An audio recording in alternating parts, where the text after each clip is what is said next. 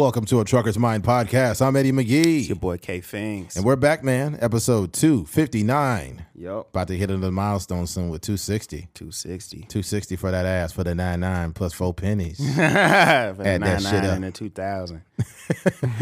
Back in the day, like rappers would say shit like that. Like Yeah. for some reason, they had to tell you the year of the song. Like, mm-hmm. yeah, 1990 motherfucking yeah. yeah. It was something about the night that people thought the 90s was lit. Like the 90s was cool. Obviously, I was born Oh, in yeah. the 90s. But I think that uh, the pe- when you were an adult in the 90s, you just thought, like, yo, we in the 90s. Like, we Mm-hmm. got to say it in every song. You know what I mean? We got to make, you know, party like it's 1999. We got to make songs about it. So, But Prince came out with that song in the 80s. yeah, yeah. It was kind of like a futuristic kind of. I think he ended up getting paid a lot of money for making that song. Mm-hmm. When it turned nine, they used that song all over the like everywhere Like in movies and 1999. Yeah, Yeah. Mm-hmm. and he ended up getting like a bunch of money from that. I, I remember that it made it made headlines. Yeah. It's gonna be crazy when it's the year three thousand and five, and then they're gonna play Childish Gambino. You know, I, I won't I won't continue with this because it'll be off you know off brand or not off brand but off topic. But like I don't think Prince could survive in this era.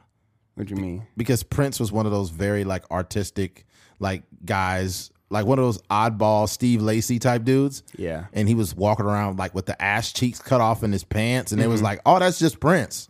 Nowadays they'd be like, that motherfucker's gay. Yeah, he'd get crucified. Yeah. Yeah. They would not let Prince be in today's Jason world. Be on his head. You, you said what? So Jason Lee would be on his head. Oh, Jason was like, yeah, he has a really nice booty. you yeah. know? There's just rumors going around that he's just like yeah. Jason Lee would be like, yeah, Hollywood unlocked, Hollywood uncocked. I mean, unlocked. Hollywood. That's crazy. Yeah, man. All right, let's get right into it. Chris Rock.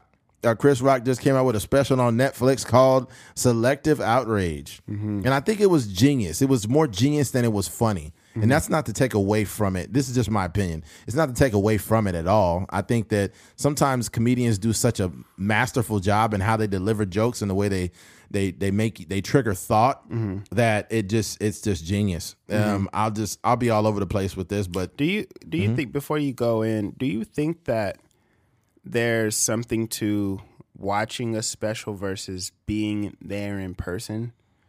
Or I don't know. I believe I think there is. Mm-hmm. I think that when you're in the moment, I think it's probably harder to process it mm. because you you're you're you're probably looking for the wrong thing. Mm. I think behind a TV screen, you're a little more. You're probably a little less.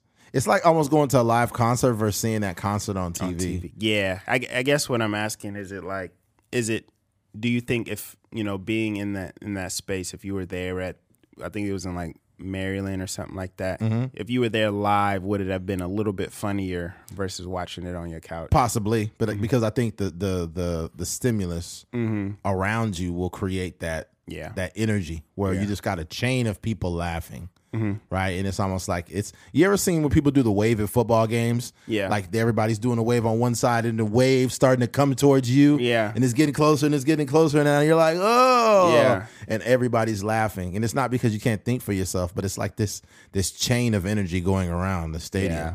It's Yeah. Mm-hmm. kind of the same way with comedy. But me and you, we went to Andrew Schulz um, thing. He was fucking hilarious. Mm-hmm. But I noticed times where you you would laugh and times where you weren't laughing, but you were still entertained Mm-hmm. because he just delivered the jokes in such a masterful way. yeah for sure Yeah. So, but I'll say this uh, in regards to Chris Rock special. Um, there was some things that he did. I feel like he weaponized people's beliefs against them, and, Yeah. and not not in, in a very thought provoking way. Uh, I'll go right into it. Like there was a there was a uh, he was talking about abortion or abortion rights, mm-hmm. and he said people are pro life, are uh, pro choice, people pro life, people pro choice. He said when I look at my daughters, I'm pro life. They're beautiful, mm-hmm. beautiful. My two beautiful daughters.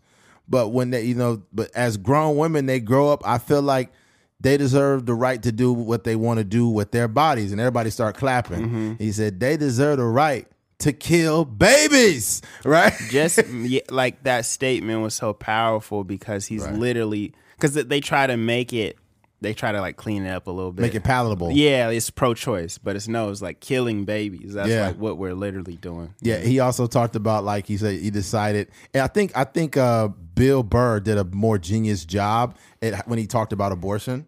But um, basically, he said when the, you're at this certain trimester, then it's not a baby yet. You're at this certain trimester, it's not a baby yet. Mm-hmm. He's like, hell, you should be able to kill babies all the way up to four years old. Mm-hmm. He's like, you got a bad report card? We going to the clinic, right? Yeah, and it made people feel real bad. But here's the problem: we're trying to clean things up. Mm-hmm. We don't want to call people baby killers, but they are killing. It, it's like, unfortunately, there's children, unborn people, children that are dying. Mm-hmm. That is a fact, and you mm. don't have to be pro life or pro choice to understand that. That's just mm. literally a like a fundamental, I guess, a reality of it. Mm-hmm. Mm-hmm. Um, Bill Burr made a joke about abortion, and his was this.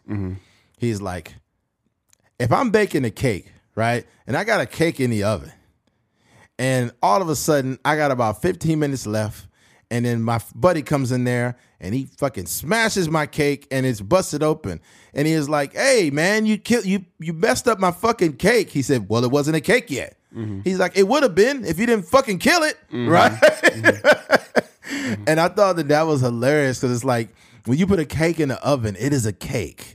That's what it is. yeah, And, and the cake is still rising. It hasn't fully risen yet. But if you come in there and destroy the cake, it's still a cake. I thought that was probably the best it, it thing there. But yeah, yeah, I, don't- I don't feel comfortable always talking about abortions.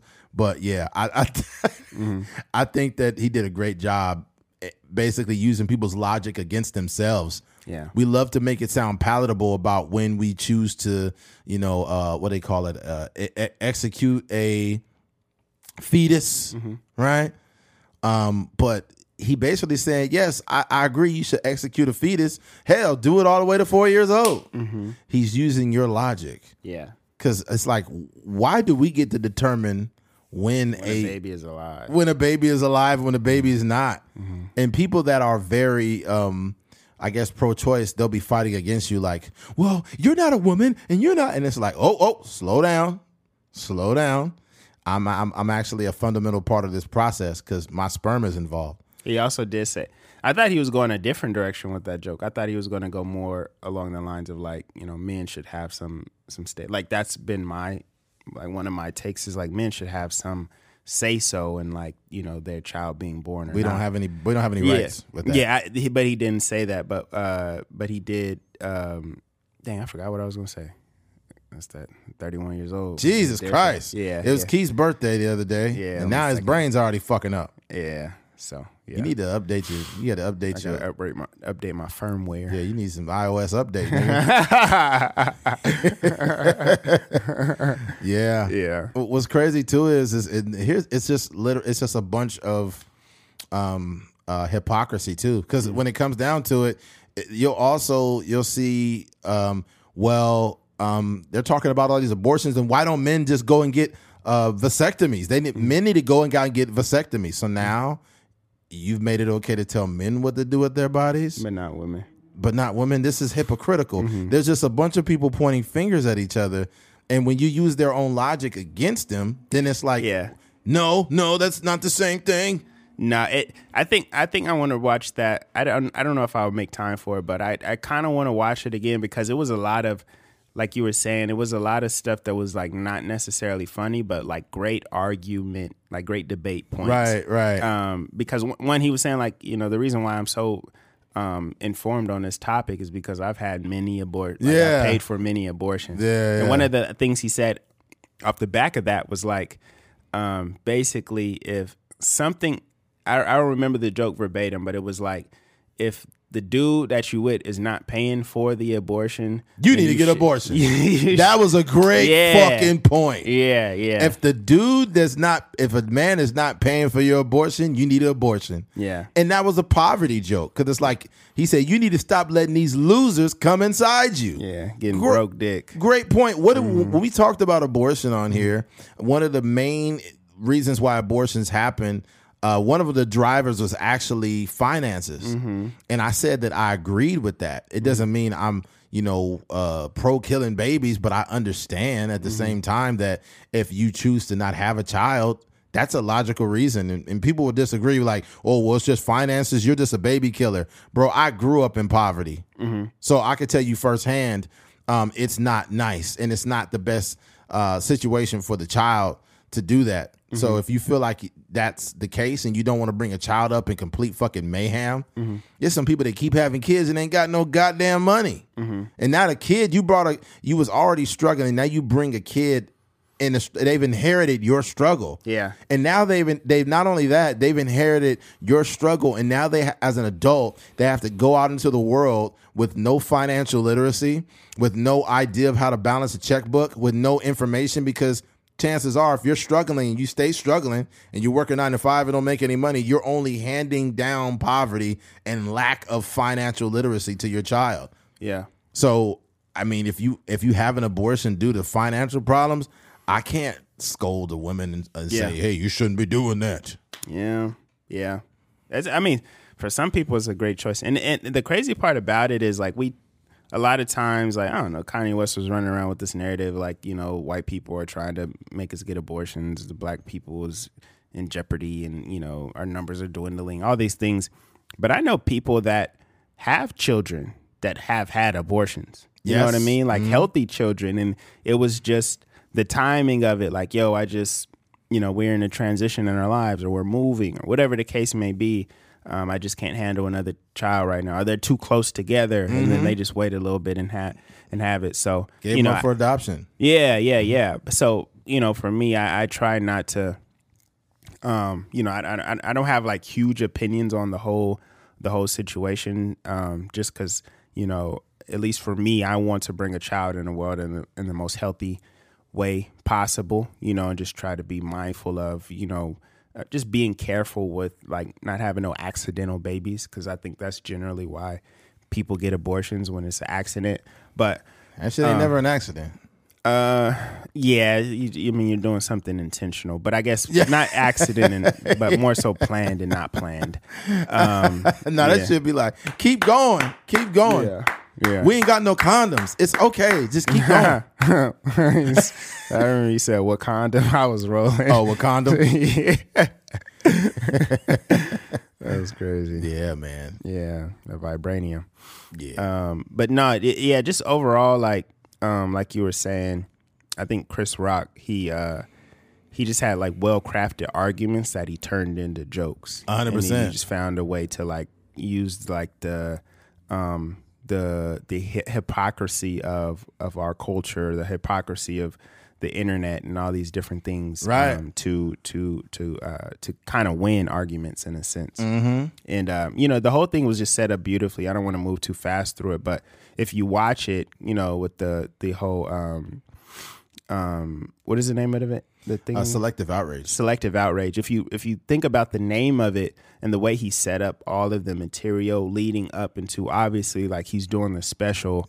He probably was he was already on the road and working out material, but it all led up to the conversation mm-hmm. around Will Smith and the slap, and mm-hmm. you know just mo- navigating that like and just understanding like oh this is this is what the uh, this is what the Republicans are doing. This is what the Democrats are doing. This is what people on the internet are doing. This is what you know all these things. And even the the I probably I think the section that was probably um, probably one of the funniest sections was when he started to talk about the Kardashians Yeah, and how uh, the Kardashians is accepting of of everything, whether Yeah. black, you know, transgender, all these different things. Um, but yeah, oh, there's just a lot of good stuff in there. and and he literally had I won't say like a cliffhanger, but he kind of had like a joke where about Robert Kardashian. Yeah. and he said, "You know what?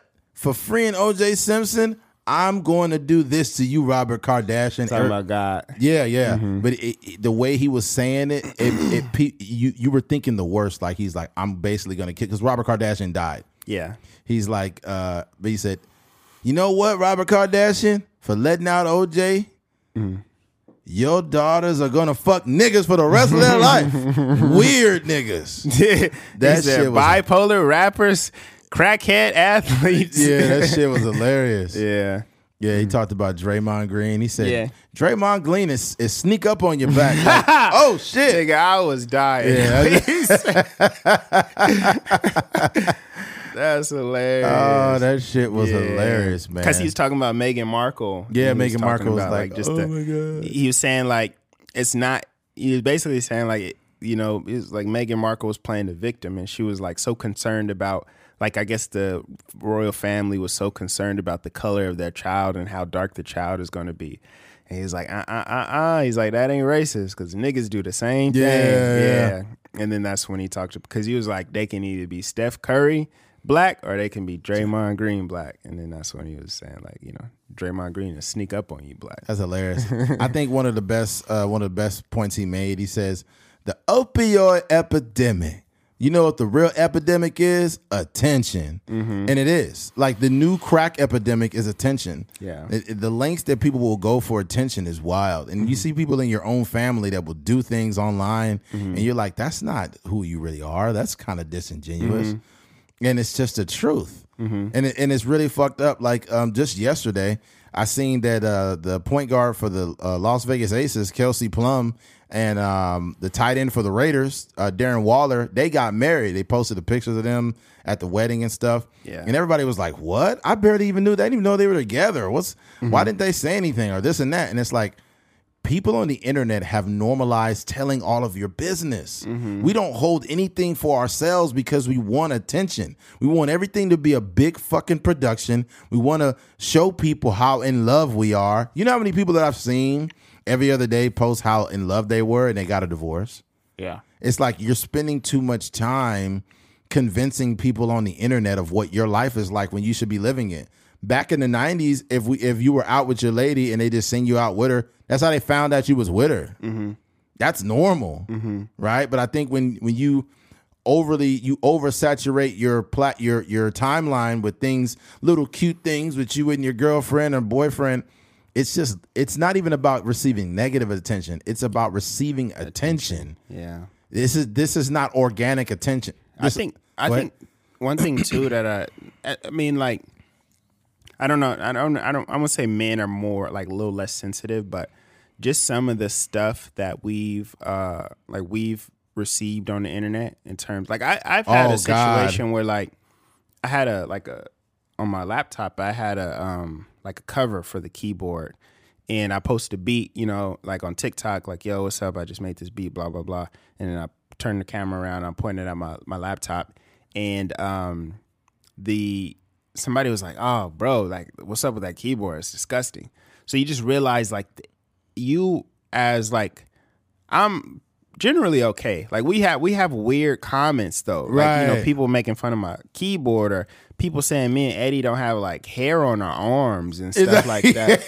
like nigga, this is 1080p. Right, it's like you're not seeing the details and and everything of, of our of our and the camera is probably like six feet away from us. Like it's Right. not but um but that I just say that to say like sometimes like um, in a relationship like this, that's just a lot of attention. You know, Yeah. and even my, you know, my, my guy DJ, I know he, him and his wife, they have a podcast together, and sometimes they, you know, they experience um, some of that stuff, and they're still growing, and they've had, you know, comments here and there about her, and you know, he's a comedian, and he's had, he's been more in the public eye, so you know, he can handle it, you know, and he can respond in a certain way, but sometimes it's like, you know, it's it's rough, it's rough out there. Yeah, I think it's weird, man. And and the thing about it is putting anything online, you put yourself out there to a bunch of people who create nothing and they just literally have not even genuine opinions. They're only the only thing they're trying to do is trigger you or get a reaction out of you. And we posted something uh, on Facebook, a clip, and somebody was like, "Yo, I think it's weird how how they got hair on their arms." Almost like making it like a feminine thing. Yeah, Like, y'all it- don't got well, y'all. What's up with men nowadays? Like they don't got hair on their arms. And now? then it, it it backfired on him mm-hmm. because they're like, "Why are you worried about their hair on their arms? Like, what are you talking about?" but some people agree with him. Some people was like, yeah, that is weird, bro. Like why? That's weird. But this is what they do whenever somebody has any, and you got to understand that that went mini viral on Facebook. Mm-hmm. Anytime something does numbers, they want to say, "Hey, you guys have a pro like something's wrong with these two. Let me find a way to break them down. Let me say that Jay Z's Illuminati. Let Mm-hmm. me say that Beyonce's a devil worshiper. Let me anybody successful. Let me say they sold They sold Something to the devil. Yeah. Don Toliver's new album is fucking awesome. Mm-hmm. I, I, I was telling you about it, and it's super dope. And he had this little video, and it was like, oh man, I seen the comments. Man, I can't believe Don Toliver done sold his soul, bro. Mm-hmm. Like you could see it in the video, all the little the, the little details. But the, I'm just like, shut up. Yeah. Like somebody can't be talented without fucking. That's crazy. Yeah. Like you, here's the truth: you just suck. Yeah. You suck, and you believe into you. Be, you have to believe in this Illuminati shit in order for you to justify that you suck. Yeah. Like, they can't stop. They, don't they don't understand like the work ethic. I think I think the people that are um looking up to the Don Tolivers or Jay Z's or LeBrons, you know, all these people that they may deem have sold their soul or whatever. I think the people that are looking up to them and looking at it as like a, a system or a structure to to be successful, um, they like, oh, okay, I see the work you got to put in to get there. Late nights in the studios, you know, making beats and mixing albums and you know, traveling, shooting music videos, like putting a lot of work in. And then there's some other people that are sit, just sitting at home and not putting the work in, or maybe they're putting the work in and they haven't got a break and their music is terrible, and they're just sitting there like, man, like man, that, that's the, the reason why he he owned is because he sold his soul. It's like no, like he makes good music and he has a lot of fans across the, the world. What you know, the what I fuck mean? are you talking about? Yeah. So I don't know. I just think like that's one of the things. Um, I forgot who I, I was having this. Um, this like I was talking about me and my you know my uh, Pat. He shoots a lot of uh, or Blue Pear. He shoots a lot of music videos for different artists like Blxst and stuff like that. And uh, sometimes we just have like these music discussions, you know, as far as like you know why certain people are successful. And um, we're talking about Russ, and Russ's formula is you know obviously like continually work on your craft, you know, put out the content and just just be consistent. And if the music is good, people will follow you. But he was like, basically, Russ was saying like the the caveat is that your music has to be good hundred percent. you know, because it, it- you know, there's some people um, here locally or you know across the the country that are just like putting out average music every Yeah. you know once a week, uh, once a month, and, and it and it just doesn't work. Yeah, Yeah, and and I think what happens too is some people tell themselves in their mind that like like I'm the next this, or I'm the next that, and it's like you listen to the music objectively or what they're doing, and you be like, yo, this is just you sound just like another like Trey Songz washed out like a like a like a replicated version of Trey Songz. Mm-hmm. And some people will really like, and it's no offense, but when I listen to artists that are really, really great, the people that I gravitate to the most, they have a certain originality to them. Mm-hmm. You know, I like Black. His voice is really original. yeah, Um, Khalid, his voice is very original. yeah, Don Toliver, his voice is very original. Mm-hmm. Like the, the certain artists are very original mm-hmm. and really good, and I gravitate to those guys because there's so many artists that sound just like the next one. yeah, You know, the, you know the like the the R and B like R and B rap rap R and B slash. There's mm-hmm. too many of those guys. Mm-hmm. I mm-hmm. think like Chris Brown low key opened that lane up.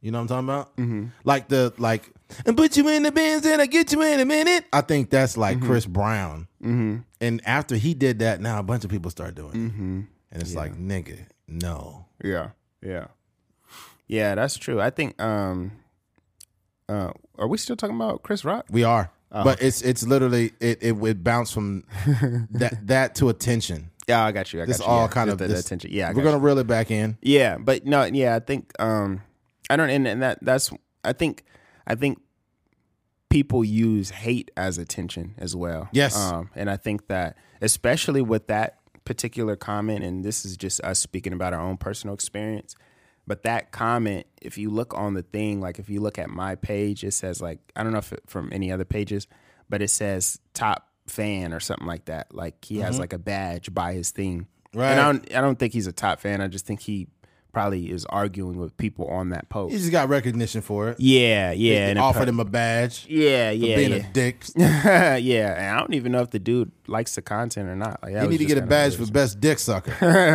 yeah, That's what you are, you fuck face. yeah. But I mean, above all, he he kind of uh, triggered a conversation, you know, and that, that only uh, led to more people comment on the post, which probably helped the analytics and algorithm and stuff like that. So, you know, whatever, whatever. Man, I remember it, it's crazy. People get mad at you too when you get like a lot of likes on a comment. Mm-hmm. I don't. I don't say that this is a skill, but I think that I just have the ability. Like if Keith will say something and I respond really fast, like I'm quick witted because I have literally thousands and thousands of hours of talking on a microphone.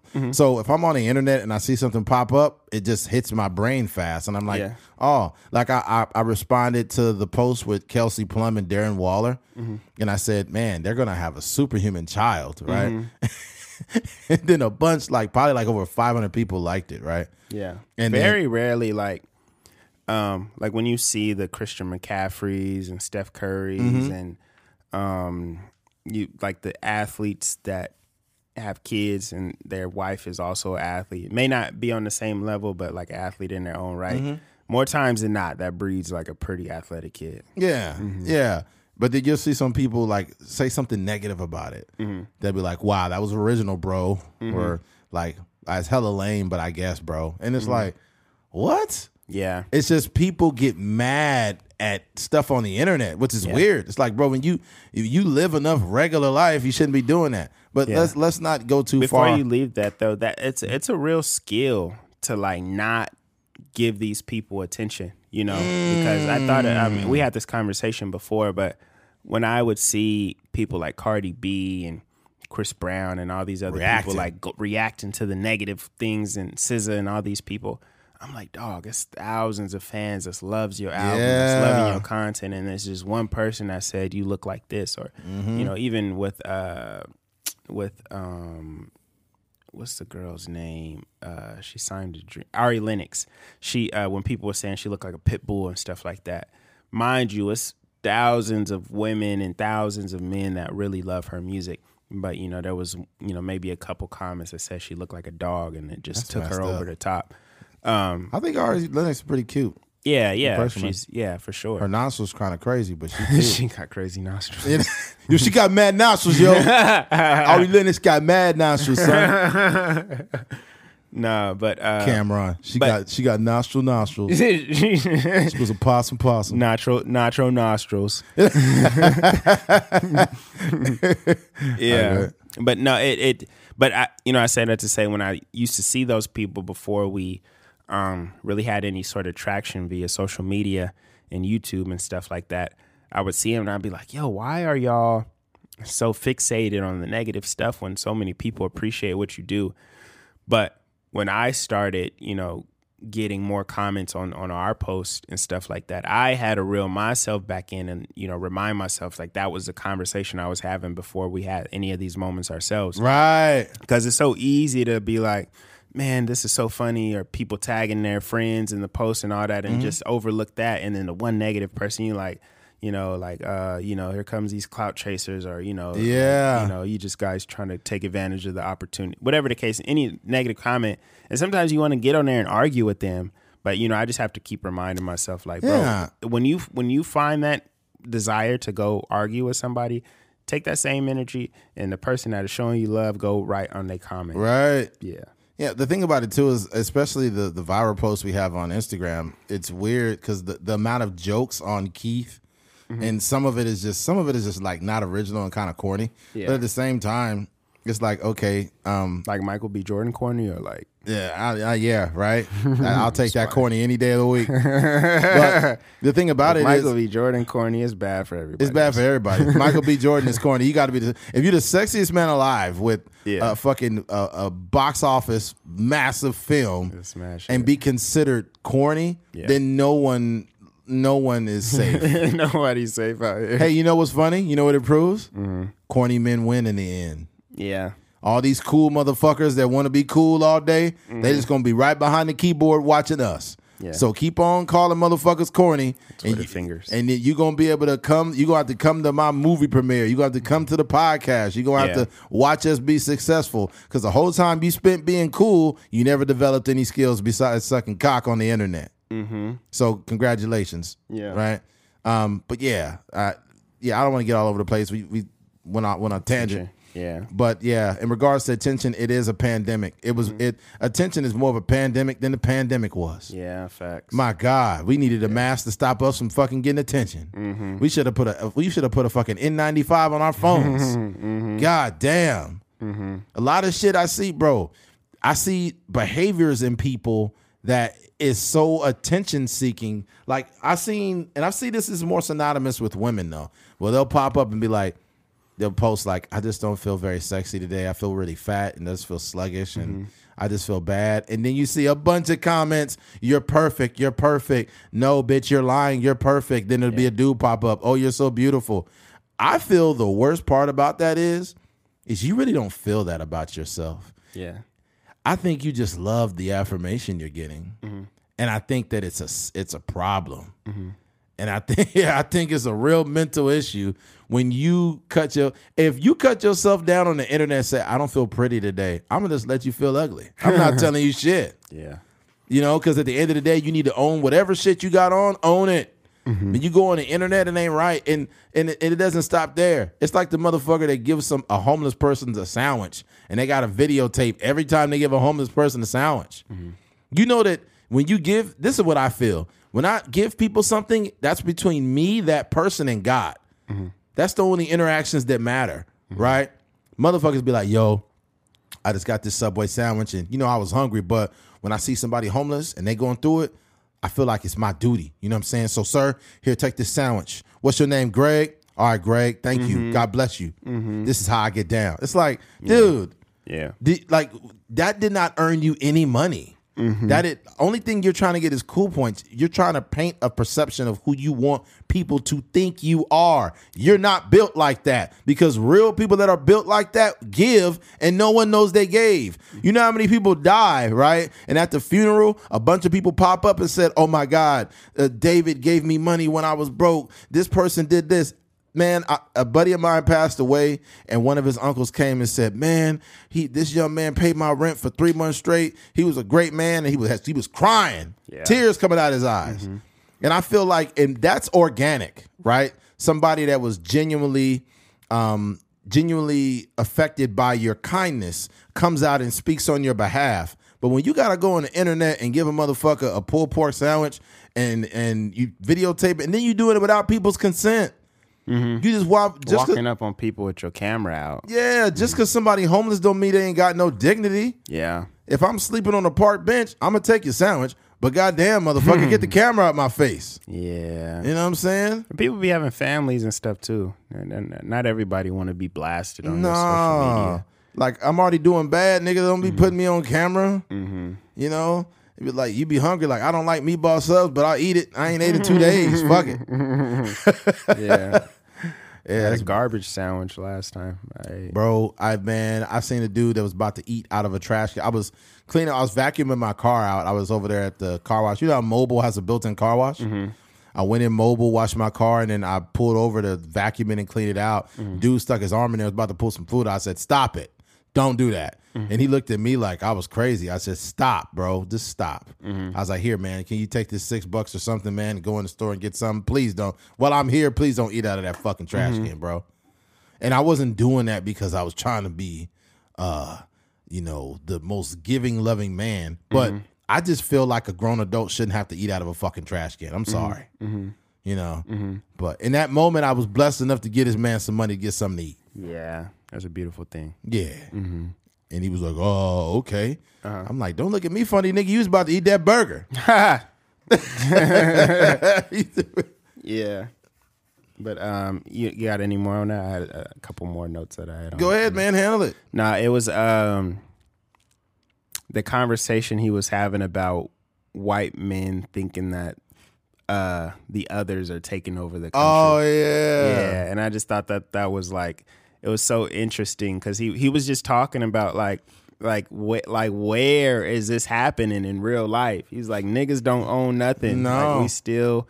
You know, we still got a fraction of the buying power. Is like, Right. he's like, we still ain't got no real wealth like that. Y'all still own the majority of things. And then he talked about how like the white people was raiding the the Capitol basically arguing with other white people. Right, it's right, like right. you know, it's, it's not like black people or Mexicans are in the um you know in the government really really running things or really affecting change. Right. It's like y'all fighting against each other and acting like black people, Mexican people, uh, whatever other people are like really have some type of stake in. You in- trying to overthrow a government you created. Yeah, exactly. I thought that was hilarious. I think Mm-hmm. if I think if you understand the historical context of that joke, then it would be funny to you. Mm-hmm. But if you're a person like you're just trying to they're trying to blame white the white man for everything, and I'm just I'm, I'm over it. Mm-hmm. I'm over it. There's just just now you can't even be a white man anymore. It's like, dude, shut the fuck up. Yeah. Shut up. Yes, you can. Stop being caught up. This is the problem. When people make statements like that, like I can't even be white anymore. Mm-hmm. It's like, bro, you just getting too caught up in the news cycle. Yeah. Like the, the biggest thing is what was funny about the joke more or less was black people really don't own enough things. And due to, you know, how the, the actual US government has treated black people so badly all these years, we live we literally live in a country where me and Keith have fake names. Mm-hmm. Like Keith Fingers, that's not his real last name. If we had our real motherland names, that's not what it would be. But mm-hmm. being that our ancestors were in born into slavery and slaves, we those names were given to us. We our history is not real history. Yeah. Not only that, we black people literally live in a country where we're 13% of the population, and people say that we're looking for a handout when we talk about reparations. But the slave owners got reparations for lost property. It You was it was even so bad that these big banks that we know today, you know, the Wells Fargo's and the, and all these banks, they actually would take slaves as collateral. Mm-hmm. So this is the country we live in, right? We have to live in a country where we've accepted these things Yeah. and we're, we're how are we making how are we getting ahead of anybody like me and keith work hard and we do a great job but bro like there's too many people of color in poverty yeah. right and it's and it was and it's it was by design and systemic racism let's just say now that you know most people are not racist things of that nature there's no real systems in place to suppress black people and let's just say that's true which i believe for the most part we all have the same opportunity in america mm-hmm. systemic racism is a system without the racists. Mm-hmm. The system was worked so profoundly well at that time that it suppressed so much wealth. It's like playing a game of catch up. Like literally, it's like imagine you start a race, right? Let's say you got, uh, you know how you shoot the gun off during like a relay, mm-hmm. And you go pow, you shoot the gun off, motherfucker starts running, right? And then once he gets over um, over half a lap, now you shoot the gun again, and now the other person has to catch up. Yeah. that is what black people are in America. Yeah, they had that example. Uh, like uh, it was some class or some. It was like a viral video that happened. It was years ago, maybe like ten years ago or something like that. Right. And it was like you know, it was basically it was like a a game of like red light, green light. But I think it might have been like asking certain questions, like go if you blah blah blah, and then it was just like, but you just started to see how the white people just kept going, Kept and going and going and going. Yeah, And this is where white people feel um where they feel pissed off though, like, it's not my fault, okay? I didn't own slave. And it's like, nope, we're not saying you own slaves. And we're not saying you're a bad person. We're not even saying that you're racist. But what we what you have to understand is that you just being white has a lot to do with what happened with your grandfather and your other great grandfather that owned those businesses. A lot of times, black people couldn't even get homes. Mm-hmm. They wouldn't even let black people get houses. This is not that long ago. Mm-hmm. Like my living grandfather, who has just passed away recently, was was a product of these things. Mm-hmm. And I'm not even 40 years old, man. My father was segregated. Like I'm 37. I'll be 38 in a few days. My father grew up in a world where he couldn't drink water from the same faucet. That's not that long ago. Mm-hmm. We live in a country where black men fought in every world war and did not receive any medals of valor. Mm-hmm. And they received a lot of those posthumously, which means they fought for this country and then some came back, lived for a while, passed away, and they getting medals of valor mm-hmm. six, 50 years later yeah, it's like, oh my God. Like mm-hmm. this we live in a country, Jesse Owens goes to Berlin, Germany on a boat, wins like four or five medals, and comes back to a country that won't even let him eat in the same restaurant. Mm-hmm. Joe Louis fights Max Schmeling. Mm-hmm. Right? Max Schmeling was uh, a German boxer, and this was the two biggest historical events in sports history were both black men who who who ran for this country in Jesse Owens, and the other one was Joe Louis, who fought Max Schmeling in a at a time where there was conflicts between Germany and the United States, and this wasn't just a situation where it's just another fight like Jon Jones and Ciryl Gane. This was like world like Germans was trying to take behind. Yes, it was historic, like historic, monumental, Mm-hmm. like value to this fight. And Joe Louis knocked that fucking German dude out. Mm-hmm. Well, he didn't knock him out, but he fucked him up. And uh, Joe Louis was treated improperly, just like any other black person. Yeah.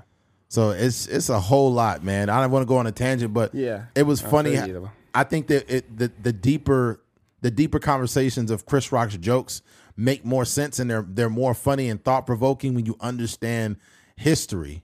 And Mm-hmm. I'm, I'm talking about not not the the very um not the the vanilla history that you learned in school. I'm talking about actual United States history. Yeah, yeah. It's it's in, it's interesting. I, I was thinking about earlier when you was talking about our names. Yeah. and I think that's a that something that may you know go over people's heads, but Yeah. you know, essentially saying that you know our names were essentially um, we inherited names from our slave owners. Yeah. you know, the last name of our slave owners was our names, and then they just gave us a name. Yeah. Um, but when you think about, you know, just think about the the difference in how Keith Fingers sounds versus Ndamukong Suh or Nnamdi Asomugha. Mm. There know you go. Like those are names that are, you know, have the African heritage. Uh, you know, Giannis Francis Ngannou. Francis Ngannou, not uh, Giannis Antetokounmpo. Like Yeah. all these names are, you know, they just have a different ring to them. Versus Motherland Eddie names. McGee and you know Keith Fingers. you know Yeah. what I mean. Yeah, So, we, we sound like two white guys. yeah, for It's sure. like you see that podcast with Keith Fingers and Eddie McGee. Yeah. he'd be like, "Oh, I don't know about that, man. yeah. It doesn't Really? sound, doesn't sound very black to me." Yeah, I don't really like white podcasts. Not a fan of the whites. yeah, not a fan of the whites. yeah. Um, but I think what what I think Chris Rock, um, Dave Chappelle, these guys. Um, I, I would only use those guys in, as an example because I haven't listened to uh, too much recent like Bill Burr and stuff. But um, at least Dave Chappelle and Chris Rock, I think that you know they're in their age. They're starting. Uh, and they have been doing this for a while. I think Chris Rock has always had these kind of takes. Yeah. But um, just like uh, social conversations and and then turn that into to, to jokes. I think back in the day, you know, like back in the day, you would have like even Dave Chappelle, you know, you had jokes about like guys jacking off on the bus and, Oh, and yeah, stuff like that, or you know, it might be the sex joke and stuff like that, or you know, Chris Rock would talk about certain things. But I think now, you know, the thing that is like just in their maturity um, and then just their awareness of the world, you know, it just seems to me that they are the conversations that they're having are just very mature, and I and that's something that I appreciated about you know this special, just the the maturity of Yeah, it. I, th- I think one of the most one of the most heartbreaking things during the set was he talked about his mother. And back in the day, when you needed a tooth extracted, if you didn't have a black dentist, you had to go to a veterinarian to get your tooth pulled. Oh dang, Yeah. So his mother, his living mother, was at a veterinarian getting her tooth pulled. Imagine being around a bunch of animals and get using the same exact stuff to get your tooth pulled. You literally were on the level of a dog as a black person in America Yeah. when it came to that. If you could not have a black dentist, you had to go to a vet. That is disgusting. Yeah. And mind you, this is Chris Rock's living mother. Just to give you context on this. Before you say black people complain about shit, please understand the history before you do that. Mm-hmm. Please. And he made he not only did he make that connection, but he also talked about how my mother was at a veterinarian getting her tooth pulled, and now she's in France with my daughter in culinary art school. Mm-hmm. And I thought that was beautiful. Yeah, like to make that connection to go from being treated like dirt as a mm-hmm. black person going to a veterinarian to get your tooth pulled mm-hmm. to ending up being so well off that you're now in uh, culinary art school in a different country with Chris Rock's daughter. Yeah. I thought it was I thought it was a beautiful way of like you know kind of uh, corralling this joke but turning it into something like empowering. You know. Yeah. But before we move on, I'll just go straight to the very end with the Will Smith shit. Mm-hmm. I think he he waited a while to address it, and I I think he was I think he was frustrated with what what, what Will did. Yeah, and he's like, it was. Mm-hmm. what Will Smith did was selective outrage. He's like, you literally did an interview with a motherfucker that was sucking dick. He's like, this was the first time in history that a person that was cheating on somebody is doing an interview. He's like, I was sucking his dick. How does that make you feel? right? Mm-hmm. And I thought it was hilarious, but it's the truth. And he said somehow you weirdo motherfuckers was was had an interview with this and it got out. Mm-hmm. And it's weird, like it's the truth. Mm-hmm. And what I find very disingenuous about Jada Pinkett is the fact that you could not only what you did, and people just like brushed it under the rug.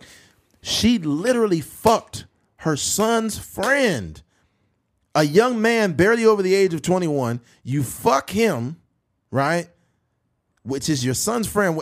And while you're still a married woman legally, you're legally still a married woman. I heard people say, well, they were technically separate. No, this is a married woman fucking a young man. Mm-hmm.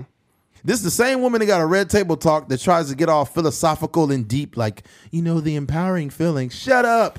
You suck 21 year old dick from your son's friend. That is a character call. That's a character problem. Yeah. That's a character. Imagine this. Imagine if, as a man, let's flip this shit around. Let's say, as a man, your 21, 22 year old daughter has a friend and you start fucking her friend. Can you imagine the amount of public, like, lashings you would get? Mm-hmm. They would call you a predator. Well, he's not a predator, but basically he is because what kind of man would have sex with a 21 year old girl? And it's like, dude, they gave, I'm sorry, even they gave Jada, people's giving her jokes and shit, but she still got way too much grace because she still got a show. I don't even know if a man would still have a show after the shit that, that she did. Mm-hmm. The, the and the, the funny thing is, the people that still come on the show, she still has actresses that come on the show and all these other people, and it's like, wait a minute, y'all still doing business with somebody that fucked a 21 year old R&B singer? Can you imagine if a man was fucking some 20 to 21 year old woman? Do you think that fucking uh, Conan O'Brien or any of these guys are going to be coming on this show anymore? Fuck no. Mm-hmm. Look, at the end of the day, I, I think that, uh, and I don't want to get off, I'll keep going off the topic there. But yeah, but he basically said it was selective outrage what Will Smith did. Um, and he also talked about uh, how he wasn't mad at him. Like he, he said, Will was not mad at me. Yeah. Like I didn't have an entanglement. I was like I wasn't the one involved. Yeah, you mad at your wife. Yeah, you mad at your wife. And and the thing about it too is like people say, Well, you don't know what Will was going through and this and that. And he's like, You out of all people, you come and you slap me? Yeah, he talks about the disparity in their sizes too. It's like he's like I don't. it's like Will does he has movies where he takes his shirt off. He's like Will played Muhammad Ali in a movie. He said, uh, "I have never been in a movie." He's and took my shirt off. I played Pookie in New Jack City. He said, "If I if I was in a movie and I was doing open heart sur- surgery, I would have a sweater." on. Yeah, I a sweater on. Yeah, that shit was hilarious.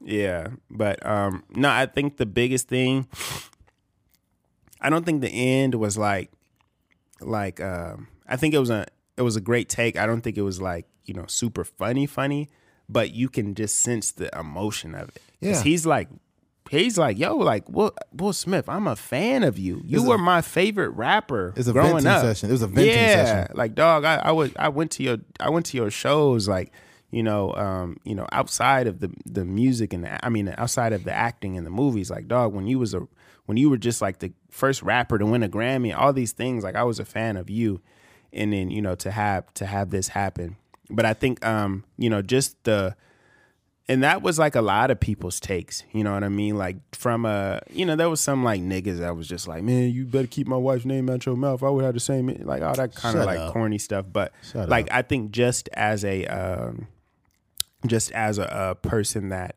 you know, is is a is a is a fan. You know, it, it would be like I don't know for I guess for me, like you know, if I if I get if I'm hosting some show and it's like J Cole up there and I'm like, yo, J Cole, like You still mm. ain't got your teeth fixed, huh, man? And then it's just like I get up there and get slapped, and they'd be like, "Dog, like I went to Yeah. your concert." This is the main reason why he called it selective outrage. He mm. mentioned uh, he m- mentioned the laundry list of people who have said things about Will Smith over the years. They called him like a whack rapper. This he talked about Charlemagne, all these people. He said, "But you come on Calling stage, him the B word. you called him a bitch, and he said you mm. come up here and slap me." Yeah, And it's like that is selective outrage. Unfortunately, yeah. it is. And That's what people saying. It was like if The Rock was up there making those jokes, he wouldn't have slapped him. Yeah. And you know, here's another thing too. Um, I think it's crazy because I felt like this whole time afterwards, the, the me and you But had the the select, but the crazy part is like Chris Rock made fun of Jada Pinkett's head. They were making fun of Will Smith for not for basically like not being, being nominated. huh? What? No, no, no. That when the when the uh when the news came out about August Alsina, everybody was making fun of Will Smith. Mm-hmm. For- that was the the you know when people was like, "Yo, this nigga's weird," blah blah blah. That's Yeah. when- yeah. mhm. The ultimate, what I'm saying though is with Will Smith. What came off very disingenuous with him was the fact that me and you had the liberty of actually getting it live. Like we were on the podcast while the news was unraveling about Will Smith and the slap. And we literally had that news within like three minutes of us podcasting, which is probably the most convenient podcasting ever. And and we got to give a response in real time. And what I said is like, fuck his that that like where's the apology? Where's his apology? He just accosted a man publicly and went and sat back to his. He went and uh, he literally, physically and just uh, verbally accosted a man on live TV and went back to his seat and sat down like a little privileged kid. Keep my wife's name. And he went and sat down. He should have been escorted out of the fucking building. If he was a B or C list actor trying to do that shit, they would have kicked him the fuck out of there. Yeah. but he's Will Smith. So he slapped somebody and sat his privileged ass right there. Then got an award, and when he gave a speech, he just did some bullshit. He's like a fierce protector, and I'm at a time in my life, and it's like nigga, you're not gonna apologize to the man you slapped. You're not gonna. You do that whole speech and have tears and waterworks, and you still don't apologize. Then you go down, and then months and months and months go on, and then you was like, you know, I just want to apologize to everybody involved. Nigga, it took you that long to do this, and then you, and then he only went on platforms where he could be politically correct. It's like, man, if you don't get the fuck out of here, there was some interviews that were edited. they edited, super mm-hmm. edited videos. Like Will Smith, this is not 1990 something anymore, homie. You exposed yourself that day. This is the problem. A lot of these people, when the truth comes out, like this would have never happened in the 90s. Because mm. Will, did- he, he- like back then, he did such a good job of not doing that. But you don't need to respond with a visceral reaction if you feel disrespected. You need to breathe. You need to take that man backstage, and I tell you, hey, my wife didn't appreciate that. And then if you say, I don't care, was he? Now I'm gonna beat you up. but the fact that you just go up on stage and do that, that's that's like nobody respects that, homie. And who I forgot who was it that was uh the the the, the dude that took over that had uh the basically had I guess responsibility for the show or put the show together. Damn.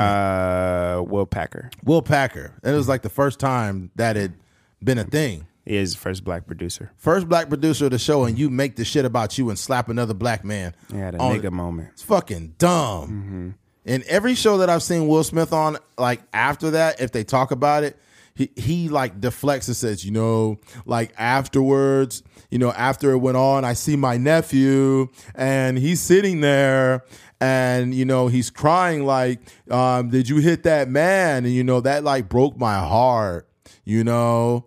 I'm like, dude, like, when the fuck you gonna apologize and verbally say I was wrong for slapping him? And he's like, I don't want to feel like I'm a piece of shit. You was a piece of shit, motherfucker. Like, I don't get it. You know, like especially now for me, I have so much accountability that if I do something that's out of character or wrong or whatever, I'm like, yo, I'm 100% wrong and I don't ever need to do that again. Like I don't ever need to do that again. I was wrong. There's no excuses. That's not happening anymore. Yeah, there's a way to there's there's just a way to apologize. I think like Right. um a, a- a way of saying sorry without making excuses for yourself. Yeah. I do understand like Will Smith's take on not making myself wrong, because sometimes like you can you know like we do certain things in our past and we just beat ourselves up over it. Like bro dang i should have did this i should have did and all that should have could have would have like goes through your head. But at the end of the day like you know an apology is um something that doesn't require the excuse. You Man. could just say like yo I, you know i'm sorry chris rock. That's and, and just leave it at that. And that would all that anger that you've seen from Chris Rock at the end of the show, the last Probably not been 10 there. minutes. Yeah, he would have been like, yo, like we, you know, we talked it out as men and he probably still would have made a joke out of it, but Mm-hmm. you know, we talked it out as men and everything is good. But you could still sense there's some energy there. Yeah, that show that show aired on Saturday. He filmed it on Saturday. Yeah, so that- he's that- been working on this material for since the slap happened. Yeah, so this gives you an idea of the literal, like the current, like landscape of their relationship. Mm-hmm. Like that, that that's what it is. Like Yeah. it literally is not good. Still, I think a lot of that has to do with Will Smith. I think it due to the fact that this motherfucker has been on a a a, a freaking a campaign of being politically correct all of a sudden. I guess Will Smith when he came out with his social media, that was him like being uncut and you know him showing more of himself. Well, if you want to show more of yourself, you could tell people how you're having these internal battles or how bad you feel and why you slapped the person. But instead, you're just being politically correct trying to save your career. Do you think so? I couldn't. I didn't really get it because I know at the end, and I think the great part about this special too is he messed up.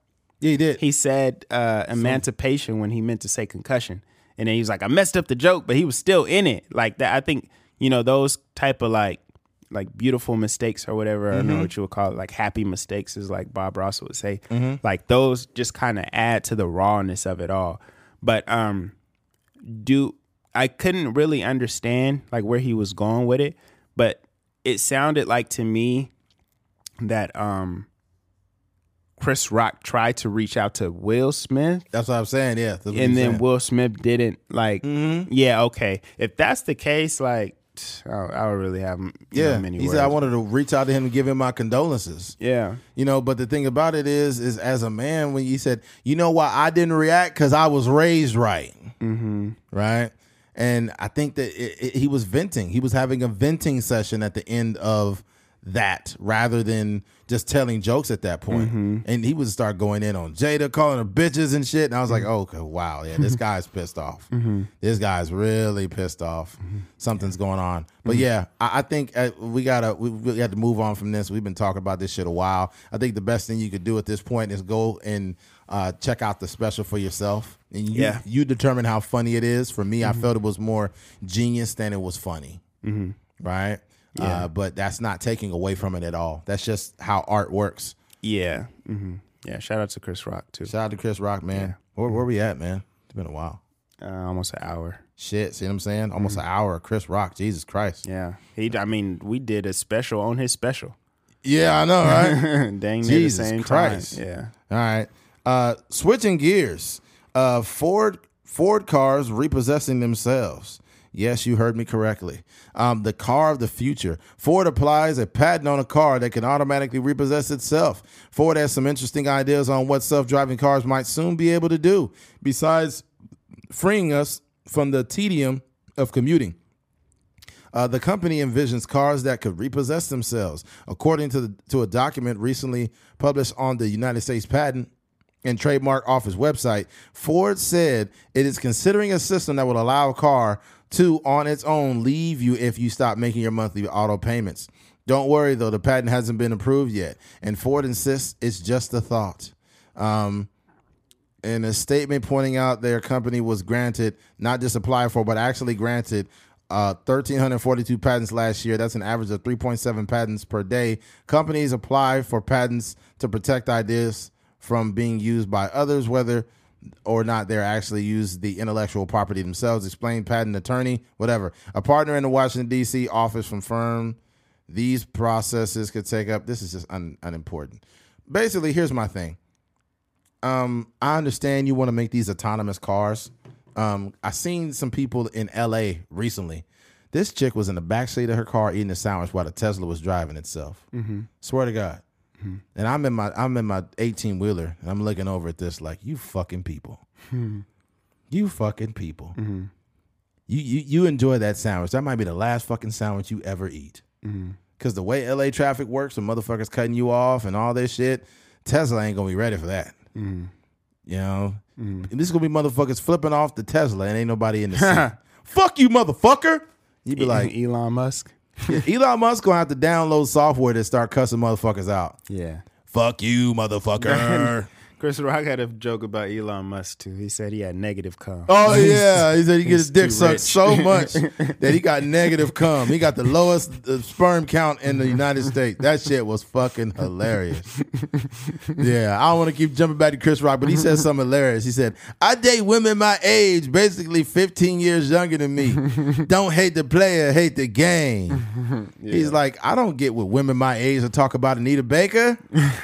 I'm trying to fuck Doja Cat." that shit was hilarious. Yeah. Yeah, I wonder what Doja Cat said about that. That'd probably be hilarious.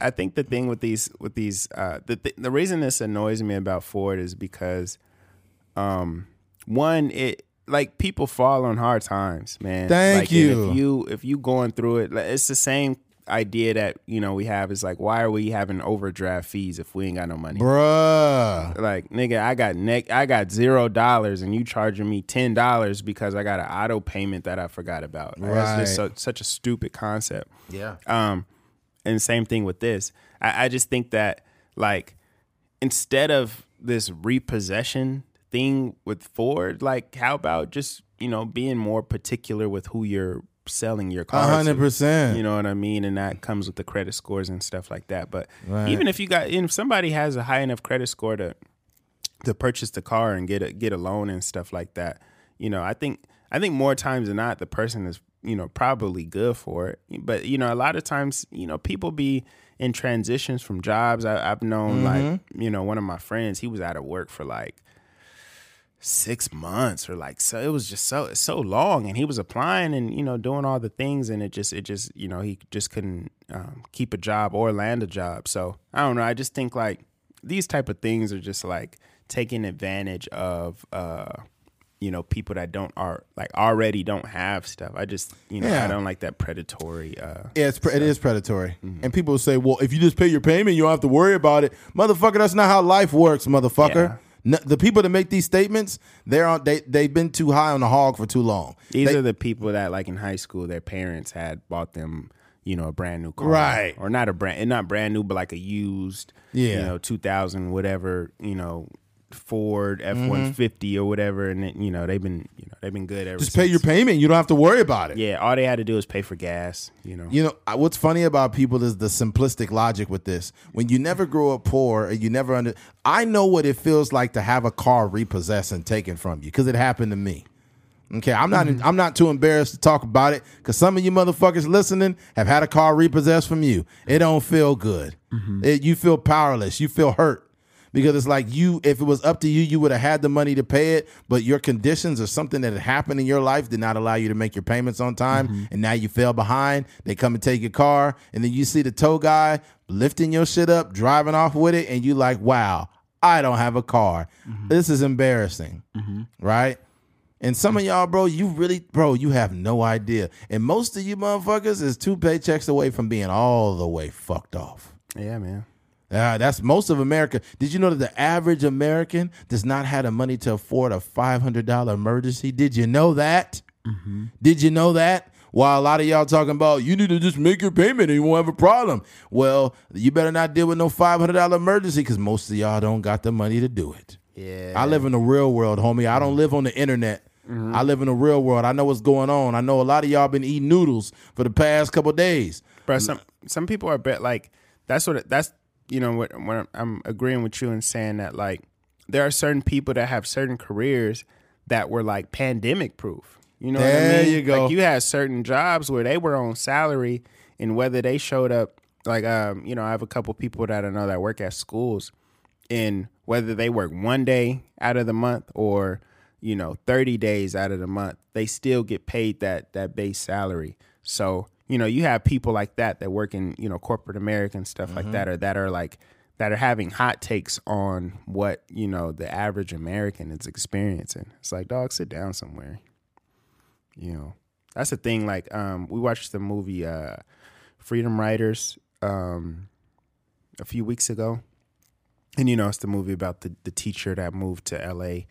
Um, and she t- started teaching at the high school. She was an English teacher, and you know all the she got all the bad kids. Bill Burr made fun of that. about the Bill Burr said that he needed they need to stop making movies like that. Like it's basically like the white teacher or the white person that goes to a school and she likes like is like the savior of the school and now is he's like it's just like there's always a fucking lesson behind. He said we need to start making movies about when that shit doesn't work out.